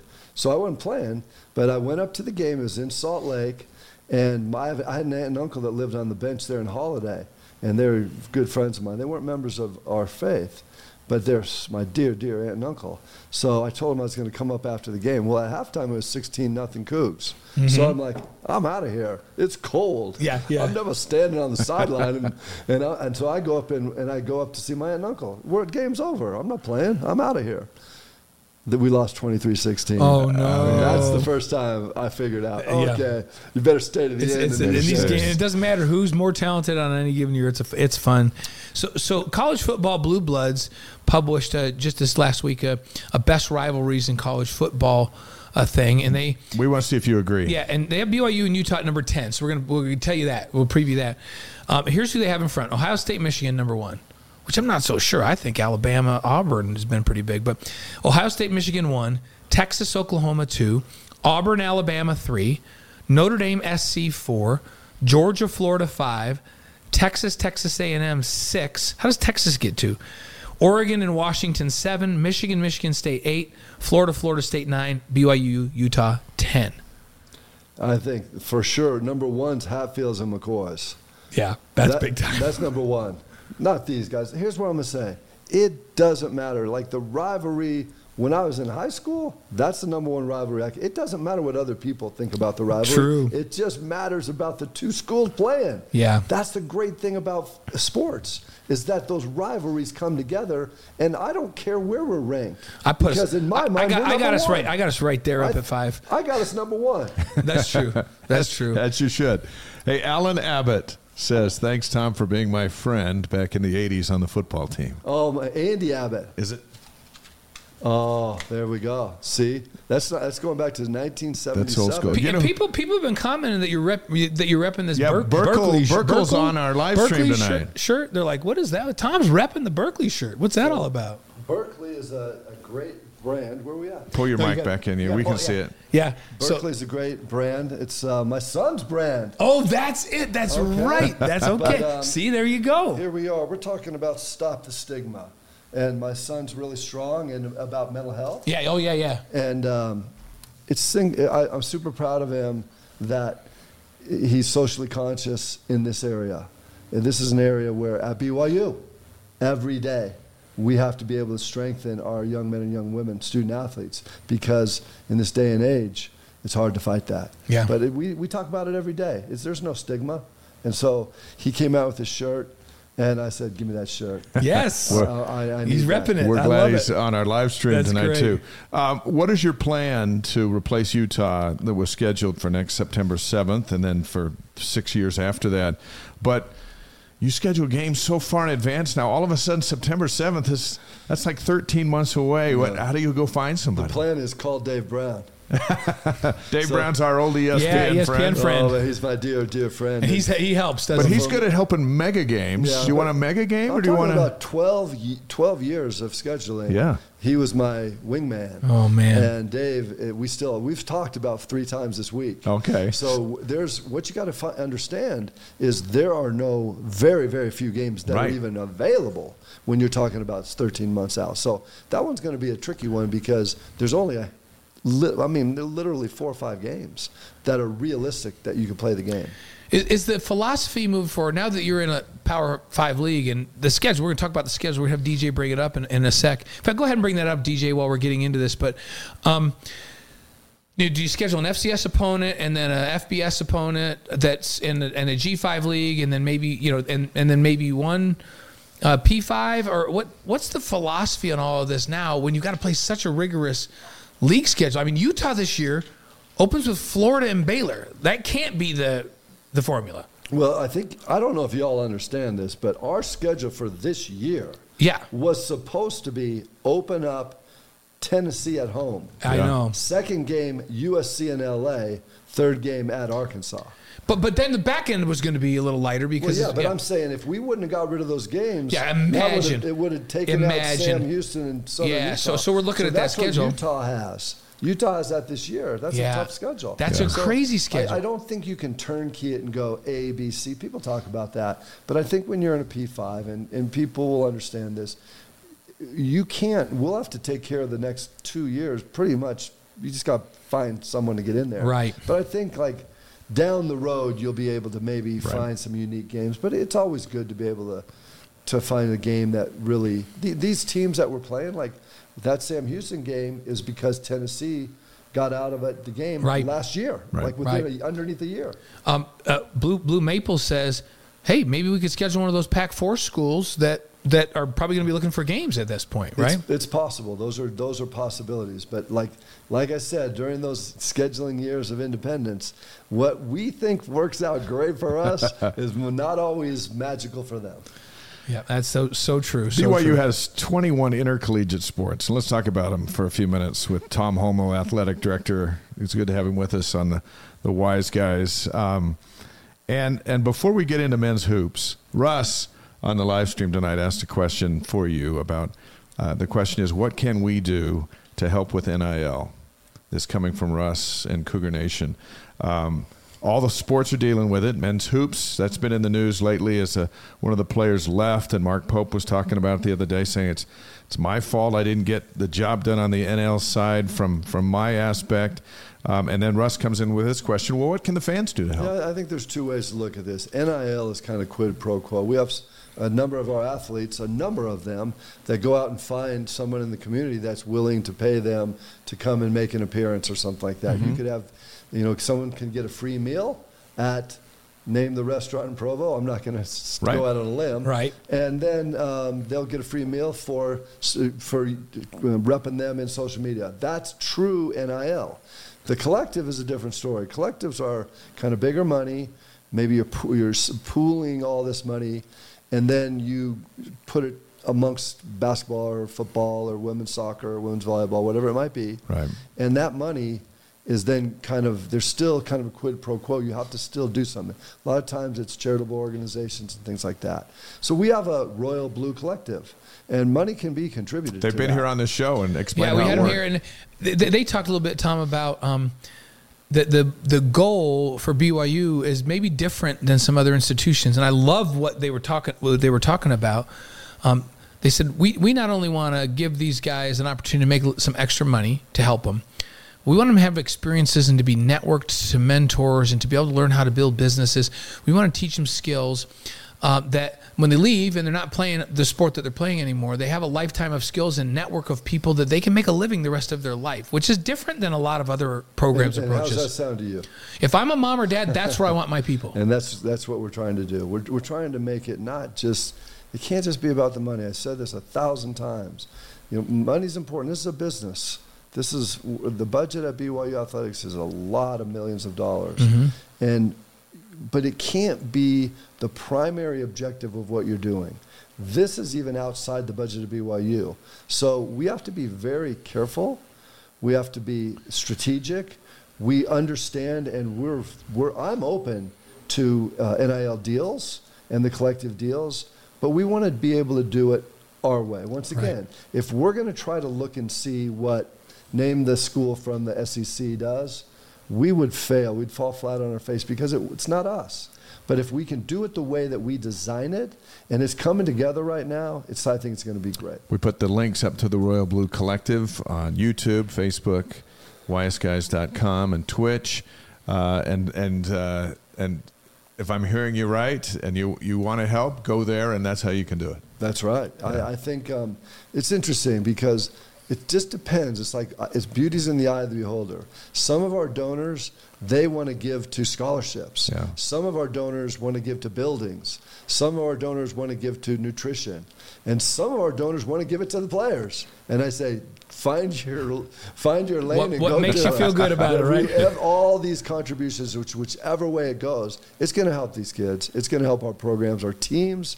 It's going to help our department. Men's hoops in uh, Italy and Croatia, the 18th through the 27th. I thought it was an interesting stat that I saw. Big 12 all-time wins. Number one, Kansas with 2,385. Number two, Arizona with 1,929. And number three, the of Cougs. all the Big 12, BYU with 1,916. How about that? I saw that. I was surprised to see that. I mean, you, you have these Big 12 conf, uh, you know, conference teams have been there for a long, long time, played a lot of games. But then you go back to Stan Watts and those days, you combine that with Roger, Re- um, coach from UCLA that had Danny. Frank Arnold. Oh, Frank, oh, Frank Arnold, Arnold, yeah. Roger Reid. Um, you know, Steve Cleveland, Steve just go Cleveland. right through. That's a lot of games. That's a lot of years. That's a lot of wins. Our basketball program has been successful. Yeah. And, and when you look at this statistic and you look at the summation of the wins, it's pretty special. Yeah, we, we noted that uh, that Nate Austin was named as assistant coach. We were over at um, open media practice before they headed off and got to visit with Nate and the group. Um, many think that that of all of the programs uh, at BYU that maybe that one is the one that's going to have to adjust the most, not because they haven't been good, but because the quality of play in that league in men's basketball, it's like not even close to the best and most powerful basketball league in America. What what what has to happen for them to be able to compete in that league? Well, I, I think you're right. I mean, we've looked at all the all the sports. We've talked to all of our coaches. I, I like to get these rundowns and see what they're the, how we match up because those Yeah. are different matchups now. Totally different matchups, and recruiting and how you recruit and all that.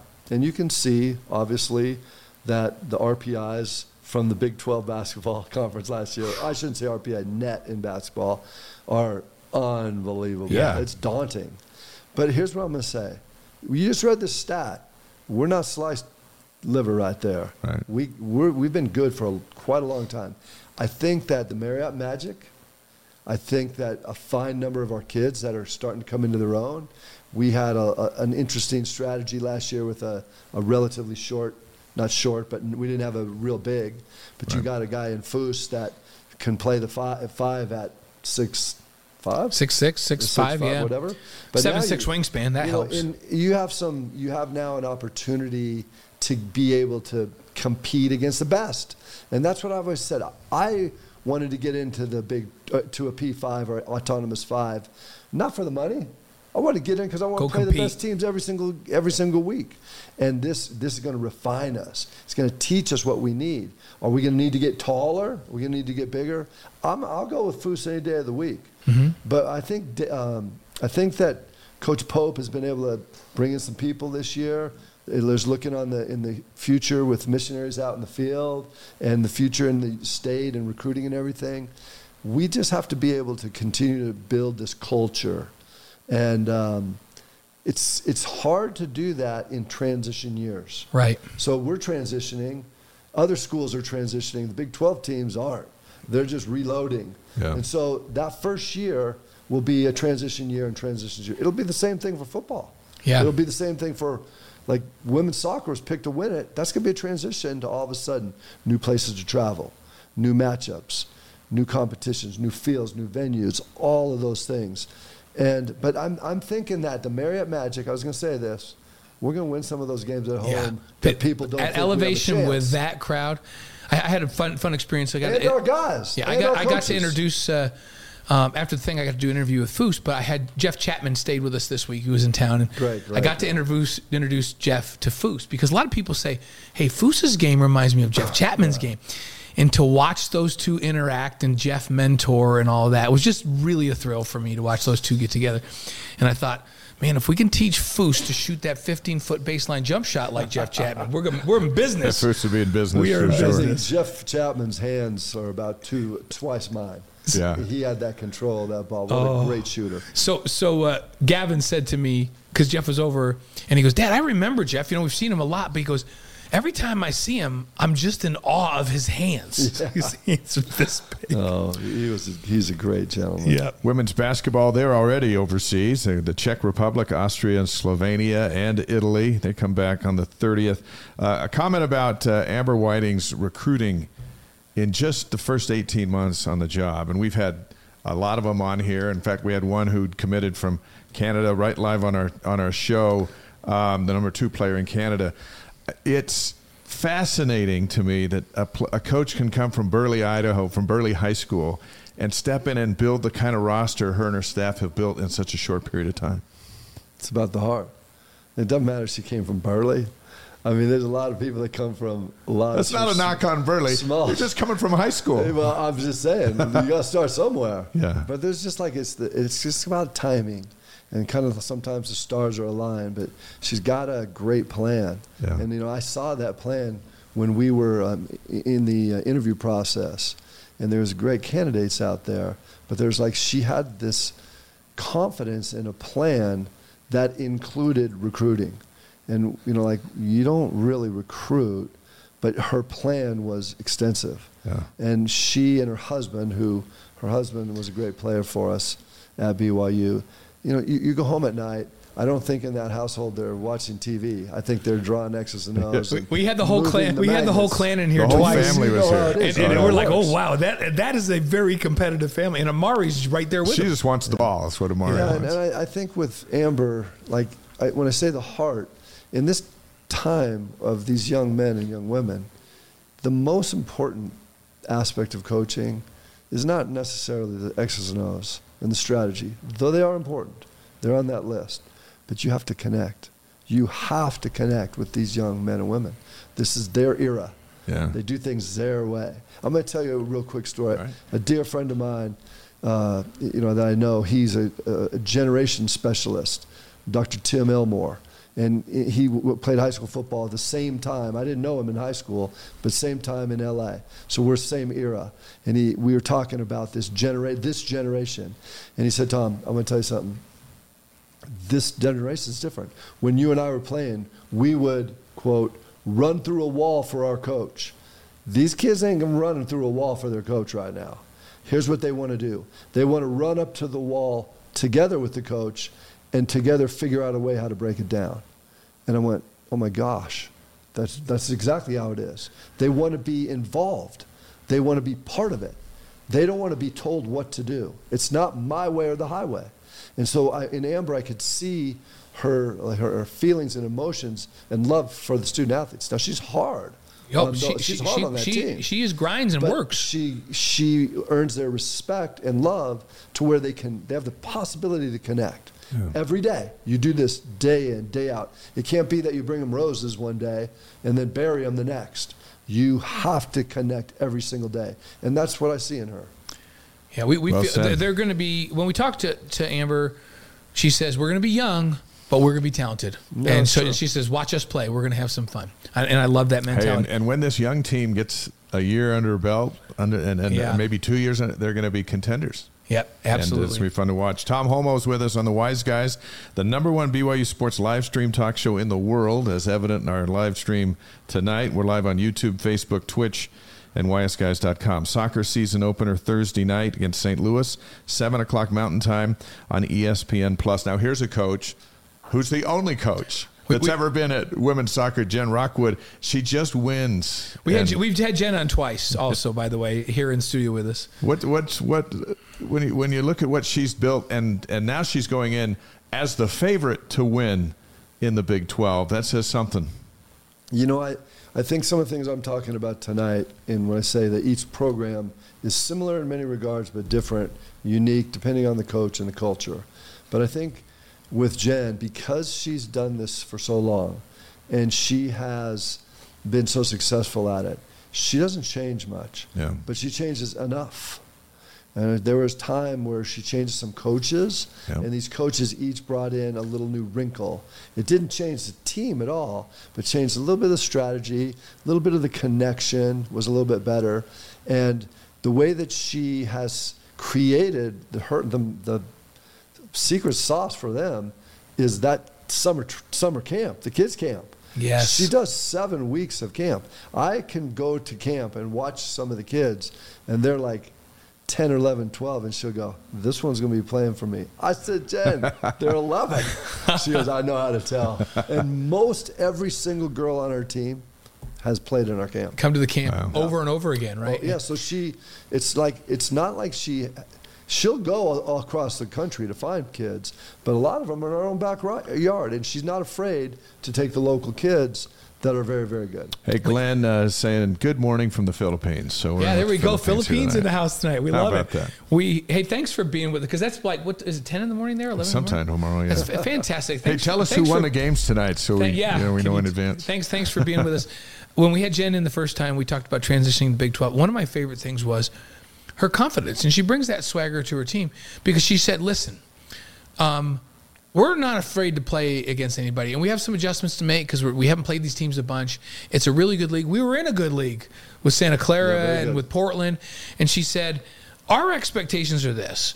We're going to put together a talented team, and we want to compete for conference championships and national championships every year. So this will be no different. And I was like, "Whoo, I like that." Well, one of, one of the things, the proof in the pudding for Jen is she generally has one of the toughest non-conference uh, schedules in the country. So, like this last week, they played. Uh, you talk about traveling across the country. Right. They played an exhibition game against Rutgers Yeah. in New Jersey, and they were in the national championship game last year. We beat them one nothing in a you know, in an exhibition. Right. But like she will always have that team ready to play. We we don't get blown out of games. We might, you know, soccer's a tough game. The ball bounces funny ways, but they're very very well prepared. She knows the talent that she has. She knows how to. That's one of the miracles of great coaches is they know how to use their talent perfect perfectly. Instead of just playing like the same way all the time. She'll take her talent and adjust it to take advantage of that individual's talent. And the, the students have also figured out how to make Southfield Oh, a horrible place It's to one play of the for best opponents. uh, a home beautiful environments in place all to of play. soccer. for an opponent, you don't want to come to South Southfield, and the Big 12 is going to see that coming. Um, but that that's been a vision that has took some time to catch, and once the Cougar Nation caught it, especially the student body, they're all in all the time over there. Yeah, um, Jen and her staff, Jen and her team, have created this incredible event. It's Yeah. it's a, an experience. Yeah, it really and is. they've led the nation in attendance for Division One soccer. F, you know, I don't. It's not FBS. Division One soccer. Division One Yeah. soccer, yeah. And and that's uh, year after year. We're in, we're one, two, or three every single year. I looked at the stat. Uh, TCU led the Big 12 in attendance last year, and BYU had three times the number on average. Wait, Glenn's up in the mountains of Mindanao roasting a pig for his daughter's birthday today in the Philippines while he's listening to the show. Hey, thinking about that, I want to know: are, are, is, is Amber watching the show from Italy tonight? I don't She know could- if she's no, or no, no, not. but you know what? She'll They- listen. She'll listen to the podcast. They uh, they She'll stay pretty to the in tune. podcast. and Trent listens to it all the time. So, hey, let's talk about track and field for a minute because th- this has also been a tremendously successful program on a national level, uh, both on the men's and the women's side. Um, the, the World Championships coming up in Budapest, Hungary, um, uh, from August 19th through 27th. Kenneth Rooks, NCAA and USA champion, is gonna gonna play. We got Henry Marsh coming on Next week. Next week to talk about that Henry's a great one. because nobody's been be nobody's right been like Henry in. until now, right? And Henry's like talked all about how Kenneth's got this great potential. Henry's coming in with us next week. We got former Cougar Zach McWhorter in the pole vault uh, in the World Championships. Former Cougar Courtney Wayment in the steeplechase, um, representing in the World Championships. But this has been a program uh, that's been national in in uh, in its uh, ability, and they should go right in and compete in the Big Twelve right now, right? I think so. This is the, thing about track and field. It's a little bit different. Cross country, we're very, very good at, but in track and field, a lot of the teams now are not so strong, winning, going for like a national championship team award. But like we have gotten super strong in the individual. Now you get enough individuals, you put them together. I mean, the teams that win national championships, you they'll have four or five winners, and you're going to win the championship that way. But you're seeing more at BYU, where instead of spreading it out so much, they're trying to win a, a lot of national championship or have um, get people that are going to score high in the in the national meet. Yeah, and, and related is is is uh, our cross country programs, both men's and women's, and they're elite, elite in cross country. Yeah, I mean that one of my favorite experiences as AD was going to uh, Tallahassee for the national championship a couple years ago. We didn't win either one, but we won both individual races. Yeah. and to just see all these people, all the cross country aficionados, and you're taking these pictures as the AD with my two champs, Two national champs and people champs. look at that and go, "How does BYU have the two champs? How's that possible?" you better figure it out. Yeah. no, we hope they don't figure it out. of all right? the of all the great things that you've seen uh, in your time at BYU and associated with BYU, you had, you had the McMahon bomb, you had Danny Ainge beat Notre Dame, you had Jimmer Mania, um, Tina Gunn doing what she did, and, and, and right through Heisman Trophy and all that stuff. To see Kenneth Rooks fall down, get up, Un- and catch the field and win the national championship. Have you ever seen anything like that? It was crazy, crazy. And I, have you had Kenneth on? No, but we're going to get him when he because comes back. We, we he did that, and then he's just been nonstop. So we, Yeah. we we're, we're trying to get him, and when he comes back from Worlds, we'll get him on the show. Oh, and by the way, he's a 3.96 or 98 Yeah. GPA. Brilliant. So this kid, I mean, I say kid, he's a man. He's in the championships. He's in the world championships. But um, he's just like the most unassuming young man. Very, you know, respectful, Right. conversational. But he, you, you'll think he's 33 years old because and he's, an accountant of yeah, some yeah, sort. I'm telling you, but it's just like he. How many times, even if you have a plan, when it goes wrong in life, you got to figure out how to recover. You know, you get up on a knee, take a breath, look around. You got to make adjustments. You got to change. You get back on the track. He did that simultaneously, like, Like, bam. boom, boom, boom, and then just all the way. Instead of trying to catch them all at the Right. same time, he took his time. He, someone, I heard a story from Ed that he had planned out if he fell, what he would do, Oh my goodness. and that's he did exactly He what did he it. was supposed to do. I mean, the announcers, when you listen to the call of that, the announcers like, "A- a- and Kenneth Rooks is coming. around." Like they, they, didn't even weren't- know he was catching They couldn't even believe it. Like the way that they're like, this is unbelievable. We've never seen anything like this. It's it's one of the greatest feats I've, I've seen because this isn't. He's not running in a dual meet against the Sisters of the Poor. No, no, he's, no, no. He's running with the best athletes, The national in, team. in the Professional country, athletes. Professional. right? Yeah. And he gets up and wins that thing. It was it was remarkable. Henry It was Marsh. so fun. I wrote a story with Henry Marsh for the Deseret News right after, and he believes that that Kenneth has a shot to finish in the top ten over in Budapest, which he said would be incredible. Remarkable. Yeah. Uh, and then he made a- a comment which he he actually got faster like six years after BYU. Henry Marsh. So he's saying, hey. Kenneth's future is just straight Oh, ahead of yeah, him. This isn't his peak speed. Um, May, may, we may have a world champion on our on our like you and said, another Olympian. You got Courtney on the women's side. Yes. Yeah. You know, we might not be running back you, but we We're might steeplechase be, we you, might baby. steeplechase you. We had Courtney on the show last summer, right as we started this show, right after she won. And um, there's, there's I, I go back to what you said earlier. Um, there's some just some phenomenal young men and young women. Yeah. And they're all we, over we campus. Had her, we had Their her and here A- is just Ashton sports. Lunton on the same show because Ashton had just won the national Yeah, yeah, championship yeah. In, in the Jav. And we, we marvel every time we bring on the athletes at how articulate they are, how kind they are, how generous generous they are. Like, you know, we, we're all spoiled that we get to deal with this group of athletes. Hey, who has the best job in the world? We do because we, we have no responsibility. I do. I do. Because I get to rub shoulders with No. those young men. Just Yeah. like you said, every single day Yeah. No. of my career, of my year, is spent with Cougs. Yeah, we How- always how we always tease that? we always tease Dave and I have the best job in the world. We get to be around all these kids all the time, all these great coaches, and we have no responsibility to win. Yeah, but I We've think, never lost a broadcast yet, Yeah, not one. true. We're You- undefeated. You, you've tied a few. Yeah, it was give and well, I take. think one of the greatest things, though, is I get to see them in their struggles. My Yeah. favorite event of the year is the graduation banquet, where I go up there and I look at them, and here's all the seniors, and I'm thinking, we're in trouble. Yeah. All the captains, all the leaders, Mm-hmm. all the all Americans are gone. What are we going to do? And then I look at all of them and realize every one of them has struggled mightily to be great.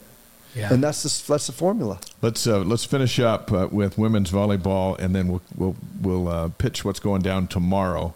And then we got a couple of quick questions for you. But the, the new poll's out, the first one of the year for the AVCA Top 25. Texas is number one, they're the defending national champ. BYU is number 17. The Cougars are picked number two in the Big 12, right behind Texas. Sadly, we got to go to Texas because it'd been fun to have them mm-hmm. at the oh, field that, house. that's an experience that people are going to love. But they're coming to that opening up. house. They're opening up next week in Montana against fifth-ranked Pittsburgh. There's another program that likes to play teams. Pittsburgh is very good. I think we've lost to them three times in a row, but they've been very good games, very good matches. Never in Montana. No, not in Montana. They've been over there in Pittsburgh. Well, I think one of them was here in Provo, but Yeah. um, I, I might sneak out to that one. Yeah, and, and you you found that that stat Heather Olmstead's never been ranked to start a season lower than 18th Yeah. in her nine seasons. Yeah. So great respect Yeah, for that Jerem program. Jordan posted that, and so she comes in today at number 17. How about So the that? streak Yeah. continues. streak is on. So that's great stuff. Hey, the, the Cougar kickoff. Do we have the graphic for that, DJ? We can put that up. Cougar kickoff um, is tomorrow. You know, we had the Big 12 kickoff that we we did a live show from. Um, th- this will be similar to that, but it's, it's the fall sports kickoff tomorrow, Wednesday, August 16th. It's, it's free. It's from 6 until 8 p.m. on the football practice fields just north of that that student athlete building. Um, all the fall sports will be represented. Student athletes are there.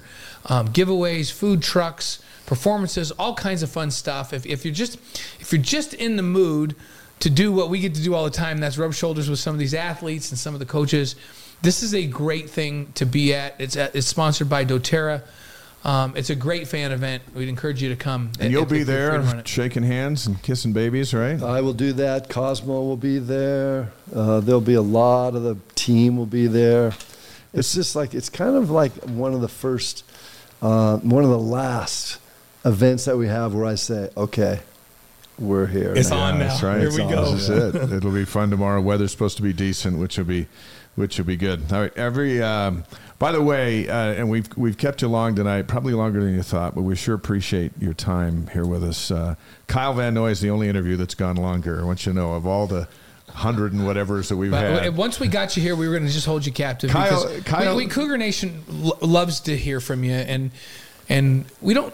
There's not very many things we get to do, any of us, when we're working in television and you as an AD, we get to sit down and just talk for this long and cover multiple topics and get into it and. and because everything is six minute sound bites, so we really appreciate you coming and doing That's this what with we used to do in the Wilkinson Center back in the day. Yes, we did. Little, little uh, Y Sparkle and Yep. cheeseburger. You could sit just up there sit all and night. visit all night. So Oh, well, by the way, uh, for on our night we had Kyle, uh, Marissa had the kids upstairs, and so he's like, "I'll sit here and talk to you yeah, guys." All fine. day. It's all good. He I said. get that. All right, five quick questions. We hit uh, every guest that comes on the show with this. Uh, kind of reveals a lot. They're rapid fire. You don't need to think too much, but but we expect it to be true and sincere. Yes, and th- first thing hits your head. So, favorite sports movie? Um, Pride of the Yankees. Pride of the Oh, Yankees. That's the, he's the first one to say that one. Yeah. Pride, So- what year was that? Oh, it's Gary Cooper, Okay. black and white. Yeah. The Lou Gehrig story. The. Lou is Gehrig story. Yeah, amazing. Perfect. You know, nobody. I, that just reminded Brian's song. Nobody said Brian's song. Yeah, that one gets over. Everybody overlooked. says "Remember the Titans." We all Rudy. cried through that. Yeah, except for Marie Osmond when she came on, she chose Hoosiers. Yes, she went right. Hoosiers. That's a. Those are because good you know ones. she's married to Steve. She had to go Yeah, basketball okay, to make I'm him good, happy. I'm So, good. okay, favorite singer or band? Beatles. Beatles, not Huey Lewis in the news. Well, I, I, I haven't been to a Beatles concert. Oh. I'm, uh. I'm, I'm old, but I'm not that old. Okay, okay, I get it. favorite breakfast cereal? Come on now. I'm not a cereal guy. I'm, I'm really. I'm going to say Captain Crunch. All right. That's there's no. There's no. Uh, there's I'm not no a cereal crime guy. in there. I- I've give, given up cereal a long time ago. Yeah, I don't. I don't do it now. But guess what? What was it? A Before I came personal? up, No, no, So no. we had- I'm, we- I'm, I, I drink a little smoothie every morning. So yeah, I gotta, that's I gotta that's me watch now my- too. I got to watch my. But so I have to say, before I came up, I was starving and I was running late coming back from work.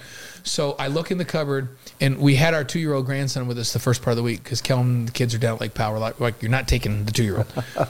So Brenda had peanut butter Captain Crunch in the, and I actually had a bowl of peanut butter Captain Crunch. That can do it. That It can was do so it. good. Okay, so Captain Crunch, I respect that. Favorite ice cream? Coconut, anything coconut. Coconut ice you- cream. Yeah, Handel's at the mall. That was Coconut joy. Do you like Do you like coconut ice cream or coconut gelato? Co- ice cream. I like the cream. rich. Coconut like joy. The, yeah. oh, okay. All right. Well, that's Um, the first two, by the way. Favorite advice ever given by your wife Lori?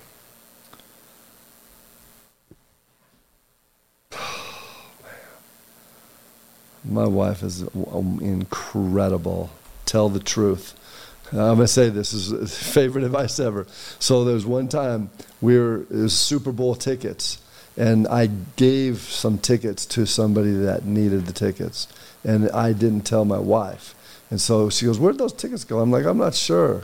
Oh. And she oh. said, "Tell the truth." I think so. Now, anytime she thinks that I'm like a little white liar, so she's like, "Tell the Tell the truth." truth. So that's my favorite advice. Yes, Words just, to hey, live by. Tell the just truth. Tell the truth. And I, I, I'm pretty truth, truthful. yes, I would What- say that. I've what- known you a lot of years. I would say that. I know you'll get emotional here. We have a bonus question for you in a second. But what what has it been like to have her sitting at nearly every single sporting event that Yeah. you've been at over all these years? I I could not possibly do this job without having a wife that considers date night being at an Olympic sporting event.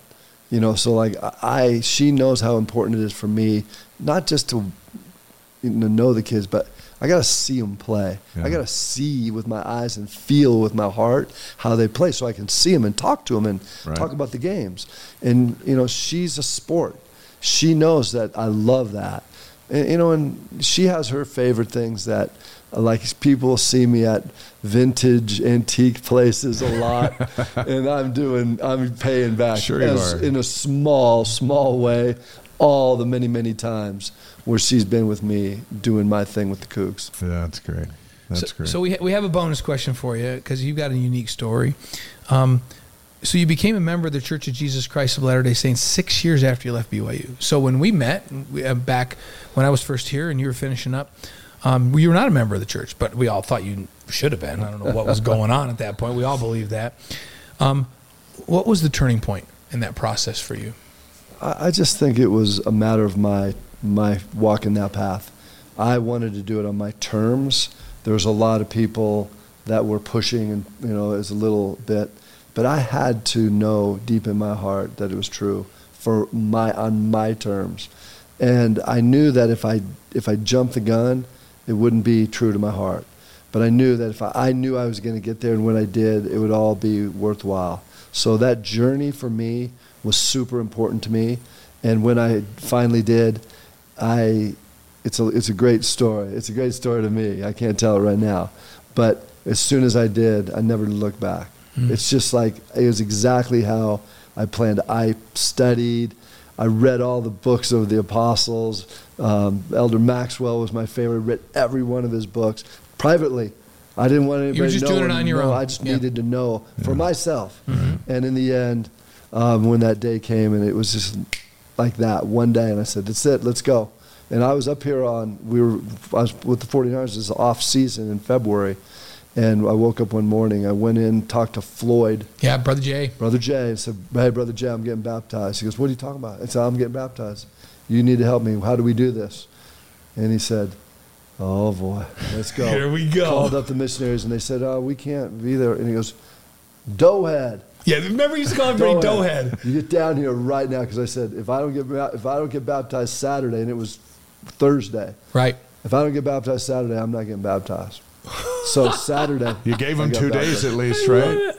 Brother Jay, for people that don't know, Yeah. Floyd Johnson was our equipment manager forever. Yeah. Right, he was there when Tom and I were there together, and um, he was the he was the uh, unofficial and official for us. Oh, for sure. spiritual leader For sure. of Yeah. the team, and he assigned us to speak at firesides, and he, he was so many of us got great counsel from Brother Jay over the years, and he, he would you talk about tell the truth, he would tell it like it is to you if he didn't think you were towing Yeah, the line. I'm glad that his name popped up tonight because when you talk BYU football in those days and LaVell's days, he's a big part of our culture. Oh. And it just shows you how many people on a team can contribute to something great. And so he's a big true. part. Yeah, Brother Jay. Amber from New York says, Thanks, Tom, for spending the time to help us fans better understand what's going on at BYU and the Big 12. Appreciate you. And we appreciate you being here. Go Cougs. We'll let you Go get Cougs. out. Thanks so much, Tom. We appreciate it, brother. Love you guys. The great Tom Holmoe taking BYU into the Big 12. Uh, and, you know, next year when you come back, then we'll ask you how many more years you're going to do this. We're not even going to ask that Yeah, we're tonight. not We're asking going to save You- that for next no, year. No, you would like- we got too is- much going on. He's we're, got off, some- we're off right now. aren't no, he's got some navigating to do the next couple of years. He, he's not going anywhere. He's here. It's all about the energy. That's right. That's right. Have fun when when we're doing game day and the, the team's running out on the field and you're down on the field uh, for the Sam Houston game as BYU starts its first year as a P5 and as a member of the Big 12. That's that's there's a slice of that that's a personal tribute to you. It's my bliss. I mean, you say have fun, don't worry about it. You're gonna do it. So, well, we'll be there and we'll we'll be bringing it to y'all. Tom, thanks for spending this much time with us. Yeah, it's appreciate golden, golden for us. So, Next week, Hall of Famer Henry Marsh and Hall of Fame tight end Dennis Pitta will be with us. Uh, BYU and NFL Hall of Famer Steve Young and uh, former Eagles kick returner Vi Sikahema will be with us on the 29th. John Beck, Dave Rose, September 12th. Uh, that's the week Rose gets uh, put into the Utah Sports Hall of Fame. So we've got a great. We got a. Listen, you can't keep talking. We have to continue the interview. Let's go. we love you, man. Thanks, Tom. What a what a treat to have Tom Holmoe with us. The podcast will be up tomorrow. We encourage you to share it with your friends. We we covered a lot. Yeah. Oh, yeah. Yeah. It's just, and and I was I was you know, we were hoping Tom could stay this long, almost two full hours, and and and for folks around the world in Cougar Nation, wh- what a treat! Now now you can go back. Uh, listen to the podcast. You can go watch the whole video if Yeah. you want on Yeah. YouTube. Um, to have our athletic director just cover every topic you can imagine about BYU sports and going into the Big Twelve and all of that. Um, it's, it, and Hey, look, I'm telling- nobody gets an hour and 40 he's minutes. He's a busy, busy, busy man, and for him to spend the time with us tells you how much he cares about Cougar Nation and, and filling him in. So we're very blessed to have him here with us tonight. It was great. All right, let's take care of some business. We still have a bunch to talk about. And We're going to try and do it here in the next 15 Yep, minutes. gotta, So, we have 17 minutes to get this done. food for thought here. A tweet by at Cougar Stats. BYU is one of only eight schools who has at least one Heisman Trophy, a Davy O'Brien Award, a Doak Walker Award, and an Outland Trophy winner. That list includes Alabama, Boston College, Iowa, Ohio State, Oregon, Penn State, Texas, at BYU. So That's I- good company. Yeah, I was having a conversation with somebody the other day about about the University of Utah, and I acknowledged. I said, "U- University of Utah is, um, they're really good. It's a really good football program. Like they they've been competitive. They won back to back Pac-12 championships. They're they're physical. They're really really good." And then I said, "But they don't have the. They're not historically in the same category as BYU right now." And the person said, "What are you talking about? They you know they went into a Sugar Bowl, into a couple of Rose Bowls." And I said, well, and I brought that I brought that stat up, and I'm like, they have not had a single player win any of these major awards, um, and and it's interesting to me that that hasn't happened as good as they have been. And the other thing they don't have, there's not very many teams that have this is, they don't have a national championship. Ooh. That is a very select group of teams, and I don't care if it happened in '84. It was a good year. It was a great year. It was a great year and for you. BYU won a national championship in '84. No one cares what year. You just have one. And having one's different than not having one. Having all the potential to have one and not having one is still a lot different than having Yeah, one. Yeah, if you hey, you either have one or you don't. or you don't. It's like you can't be a little pregnant. You're either pregnant or you're not. Right. You, like that, that's what everybody always says. You you can't almost have. You either have a national championship or you don't. Hey, the season premiere of BYU Sports Nation Game Day is Saturday, September 2nd, 6 o'clock Mountain Time on BYU TV. We'll be live with everybody out at Cougar Canyon, just outside the stadium for the first hour. Then we're going to move inside the stadium, show you all the festivities like nobody else can. We'll show you the teams warming up, the side stories. We'll have Kedon Slovis, Kalani Sitake, two hours of coverage leading up to BYU. Sam Houston at 8.15 Mountain Time on FS1, and then our live post-game show on BYU TV. That's that's just around the corner. So close, in fact, that the first weekend of college football is now just a week from Saturday. Yeah, it's next week. Um, on uh, Navy is going to play number 13 Notre Dame in Ireland, which I, I never think is, is good to play Notre Dame in Ireland. We Doesn't talked about that like last it, week. no. It doesn't seem like a good choice, but Navy's going to do it. That's next Saturday, August 26th, 12:30 p.m. on NBC. How about that? And then um, San Jose State is at number six USC uh, that same Saturday at 6 p.m. in the Pac-12. I'm network. eager to see USC. Yeah, if, Caleb Williams is 100% healthy again, and They should run the they- table if he stays healthy. They are loaded with folks coming back next year. USC should be really, really good. Cougars in the NFL. It's been the buzz, right? Because we've actually had some games. There's 20 former Cougars on NFL rosters. We've got a couple of the highlights, and we'll go over the schedule for what you can watch this weekend. Zach Wilson went 14 of 20, 123 yards and a touchdown for the Jets. Looked much better. He's in looking really poised. I- the line block for him this time. I'm telling you, this experience he's having with, with Aaron Rodgers is going to be the best thing that ever happened in his career. I think so. I, he's going to, he, and mark my words, he's going to be a good pro. Jaren Hall went 6 of 14 for 37 yards, a couple of sacks. His line did not block for him. I'm eager to see him in his second game after having a taste of how fast everybody's going on on the field. And he just looked he looked like a guy playing his first NFL yeah, game. he, he had a couple of throws where he, he showed off his arm. He had a really nice uh, back shoulder throw. Yeah, that that was a good one. I mean, I, th- I think you know Jaren's going to make that team and do well. Puka Nacua, how about Puka? He had three catches for 32, but he is getting rave reviews from his head coach with the Rams, and um, and so I, I think Puka is not only going to make that team.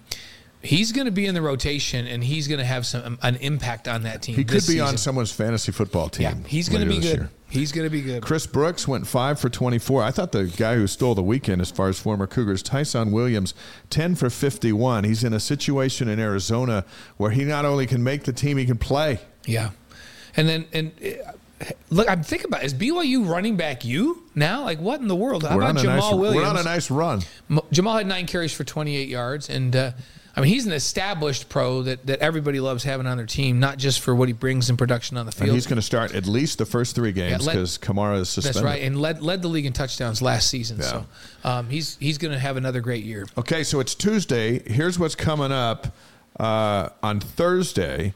Sione Takitaki and the Browns play the Eagles at 5:30 Mountain Time. That's on the NFL Network. Yeah, and then on Friday, the Panthers with Brady Christensen uh, play at the Giants, five o'clock Mountain Time on the NFL Network. Also Friday, the Bengals are at the Falcons. Tyler Allgeier. Now they they play three.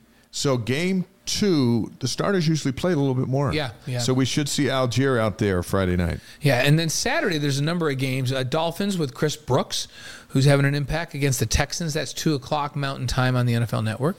Uh, Blake Freeland and the Colts host the Bears. That's at five Mountain Time on NFL Network. Uh, the Bucks and the Jets. Zach Wilson get another uh, chance to show his skills. Um, that that's also on Saturday, along with the Chiefs um, at the Cardinals, and that's where Ty'Son Williams playing and having such a big impact. Titans are at Minnesota. And so Jaren's going to get some time Mm-hmm. there on Saturday. and then the Broncos and the Niners. I don't think Fred Warner's going to play much. Sh- Probably shouldn't. Yeah, I, would you play him? I wouldn't play him. He's the best linebacker in the National Football League. I might he- get what is- him a couple hits at some point because you got to play him at least somewhere in either game two or game three, Right. just so he's getting the flow. yeah. Because and you know he wants to play because Yeah, you, you want to yeah. get you don't want the first game of the year to be the first time you hit somebody. Right. And then 7 o'clock on Saturday night, the Raiders and the Rams. Um, so Puka Nacua, another chance to show his skill set. Sunday night at five o'clock Mountain Time on the NFL Network, the Saints with Taysom and Jamaal against the Chargers with Michael Davis. So three Cougars on the same field. What a career Michael Davis has had. Yeah, Um, and so- he's making some money this yeah, year. yeah, oh yeah, yes. Five five p.m. Mountain on the NFL Network, and then Monday Night Football is the Ravens and the Commanders. Dax Milne still with the with the Commanders. And all the buzz is he's making that team. yeah, again. Third year. 6 p.m. Mountain. That one's on ESPN. Um, actual Monday Night Football starts this next Monday. BYU baseball news: Michael Rucker today called back up to the Cubs You after knew a he'd short get, you, stint you in Iowa. said he'd get called back. and I sent him a text to congratulate him. He sent a text back thanking for the support. He's so happy to be back in the show. They're hosting the White Sox tonight. They're in the thick of the division race and the wild card race, and so now Rucker gets to be a part of that. Don't you love that we've got Michael there, and he's a friend of the show's, friend of yours, and and that's your team. Yeah, it's awesome. so fun. When he came on the show and told his story about uh, um, about facing uh, Aaron Judge Yeah, at the Yankee Stadium. Oh, at Yankee Stadium with the bases loaded. were all we could put us all if right you haven't on seen the that one, go back and find Michael Rucker in the podcast uh, lineup and listen to that story of him coming out of the bullpen with the bases loaded to face Aaron Judge. It's totally awesome. Loved it. So, um, and then uh, head coach uh, Trent Pratt announced the hirings today of assistant coaches Adam Law and and Tyler, Tyler Coolbaugh. Law returns to BYU where he played and his dad coached. Right. So it's kind of fun stuff. Coolbaugh comes to Provo after two year stint as director of player development at Arizona, which So he has been a really brings some. P5 Yeah. experience Yep. as BYU gets ready for their first year in Yep. P5 baseball as members of the Big 12. So that's good news today for the baseball program. Uh, other things that happen on this day, August 15th. And you know, we're, it's like the Derby. We, we're turning the corner and down the stretch we come whenever you hear on, On this, this day. Because our, our life and our world is filled with so many fascinating events. So the Mayflower set sail on this day from Southampton, England, with 102 pilgrims. Was that in 1620. 1620? Yeah. Yeah, So the Mayflower got going today. Uh, 1870, the Transcontinental Railroad completed over in Colorado. And by the way, Jack just put up the um, that YouTube link Thanks, to, to the Michael Rucker. Thanks, Jack, for doing that. Jack, You- did you like we told uh, we told the uh, Steve Perry story with Tom Tom Holmoe earlier? Yeah. yeah, from your restaurant. So, so, um, so Transcontinental Railroad you mentioned in Colorado, 1870. this next one might be as big as the railroad. 1911, Procter and Gamble introduces Crisco shortening. 1911. Where would we be without Crisco? Yes. 1939, The Wizard of Oz premieres at Chinese Theater in Hollywood. Yeah. 1939 on this day. That's- right now. Hey, the Wicked Wish for the Flying Monkey still scares the living Freaked daylights me out, out. of me. It's Yeah. right up there with Jaws. Yep. Yeah. So 1945, Japan surrenders, and the end of World War II is announced. 1945 there, 1965, the Beatles play in front of their largest crowd, 65,000 at Shea Stadium. So how about Tom Holmoe's favorite band is the Beatles? yeah, I would have thought it would have been Journey, and then he, then his favorite Bay Area band he said was Huey, Huey Lewis, because that was their home but band. then he went to Then he went to the Beatles. to the Beatles. He's, he's Imagine that. Yeah. So 1993, Nolan Ryan earns his 324th and final victory as the Rangers beat the Indians 4 to 1. 324 wins for Nolan Ryan, the fastballer. Imagine that shoulder, the torque and wear and oh, tear on Oh, man. that shoulder. 1997 on this day, the Dodgers retired Tommy Lasorda's number two. And how about August 15th birthdays? Napoleon Bonaparte, 1804. Emperor of France, 1804. That seems significant. Put it on the list. couple Have you of ever act- been out to the Palace of Versailles? No. My goodness, Been that, to Vegas. that that place like talk about living lavishly. it makes Vegas look like it's mild and not over the top. yeah. So, Ben Affleck, born on this day in 1972. and Jennifer Lawrence, uh, 1990. Uh, an interesting death on this day in 1057, Macbeth. Wow. Yeah, that's old school. So That sounds good. Our Y's Guys inspirational quote of the week is from the late Tommy Lasorda, who passed away in 2021. Um, and we mentioned Tommy Lasorda's number was retired on this on this day. Yeah. So that's why we go with Tommy Lasorda. Here we go. He says the best possible thing in baseball is winning the World Series. The second best thing is losing the World Series.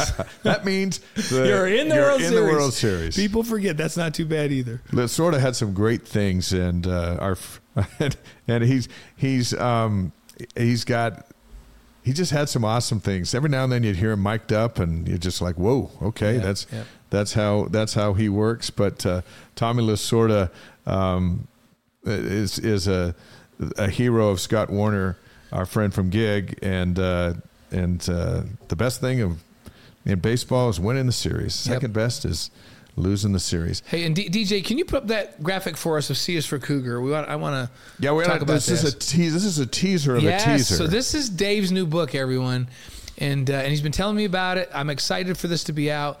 Um, look for this book. It'll be available no, November seventh at Deseret Book or Deseret Book online. Right? They can go. Yeah. They can go get it online. and so what it is, it's a children's book, a BYU football ABC book. So there's a legend behind every letter. Um, I apologize in advance that uh, the Phantom Forti got the letter F, yeah. although the whole Fowler family could have Yeah, there's a lot of Fowlers that were involved in I- I- football, but but you know what? We love the Fortis. My dad and mom lived next to the Fortis when they were in Wymount Terrace back in the '60s. No kidding. And then Darren Forti and I played together at BYU in the '80s. That's awesome. So so two generations, Fortis and Fowlers go together. So I'm completely fine that you gave the F to Darren to, to Phantom. We're going to talk a lot about that book as we get closer because it, um, you know, we, we read these ABC books to our kids or grandkids, and there, for some reason there wasn't a BYU football ABC book. Yeah, we well, got it now, now. there's one coming, and uh, and we'll keep you posted on that. But uh, November seventh, it'll be released by Yeah. Deseret Book.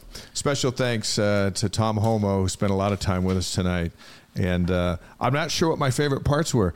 I, I loved when he took us into his 49er experience Yeah, that was cool. with Bill Walsh and George Seifert and and and when he was the position coach for For Deion, Sanders. Yes, that's all kinds of good stuff from Tom, and and you can tell why this BYU athletic program has such a heart, um, because that's important to Tom. That that uh, um, that the the program is is one where there's this great family feel, and everybody plays with heart, and they represent the university, and um, yeah, Tom's Tom's. Uh, Fingerprints are all over this Mm-hmm. athletic program, and and it's a great program.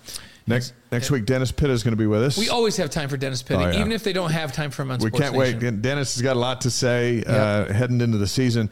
And, and and I was going back and forth with Henry Marsh today. We wanted him on next week because that's when um, Kenneth is, Rooks is over there Right. to compete in the Worlds. Uh, in a in an event that uh, Henry Marsh has done many many many times, um, and he said, "Hey, I'm coming in. He's in. He lives in Idaho. Yeah. but he's going to be in Salt Lake, and he's coming to the studio. I'm so excited. Henry's a dear, dear friend, and man, he's been in some big time races, and it's so it's going to be so fun to hear his take. and he's got some stories. Oh man, We, we may end up going bonus time Yep. with with the so great Henry two great Marsh. guests next week, and then the following week we have we have uh, Steve Young and Vi Sikahema on. Elder That's Sikahema. that's quite a doubleheader. yeah. So we got back to back.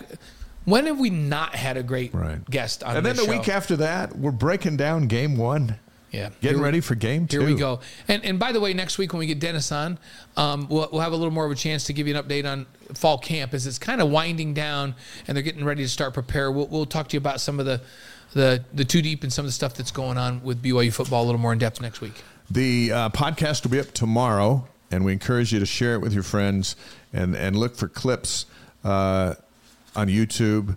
You know, different things Tom said about this or said about that, or what he said about how he feels about Utah being part of the Big Twelve. You know, look for those clips uh, throughout the week.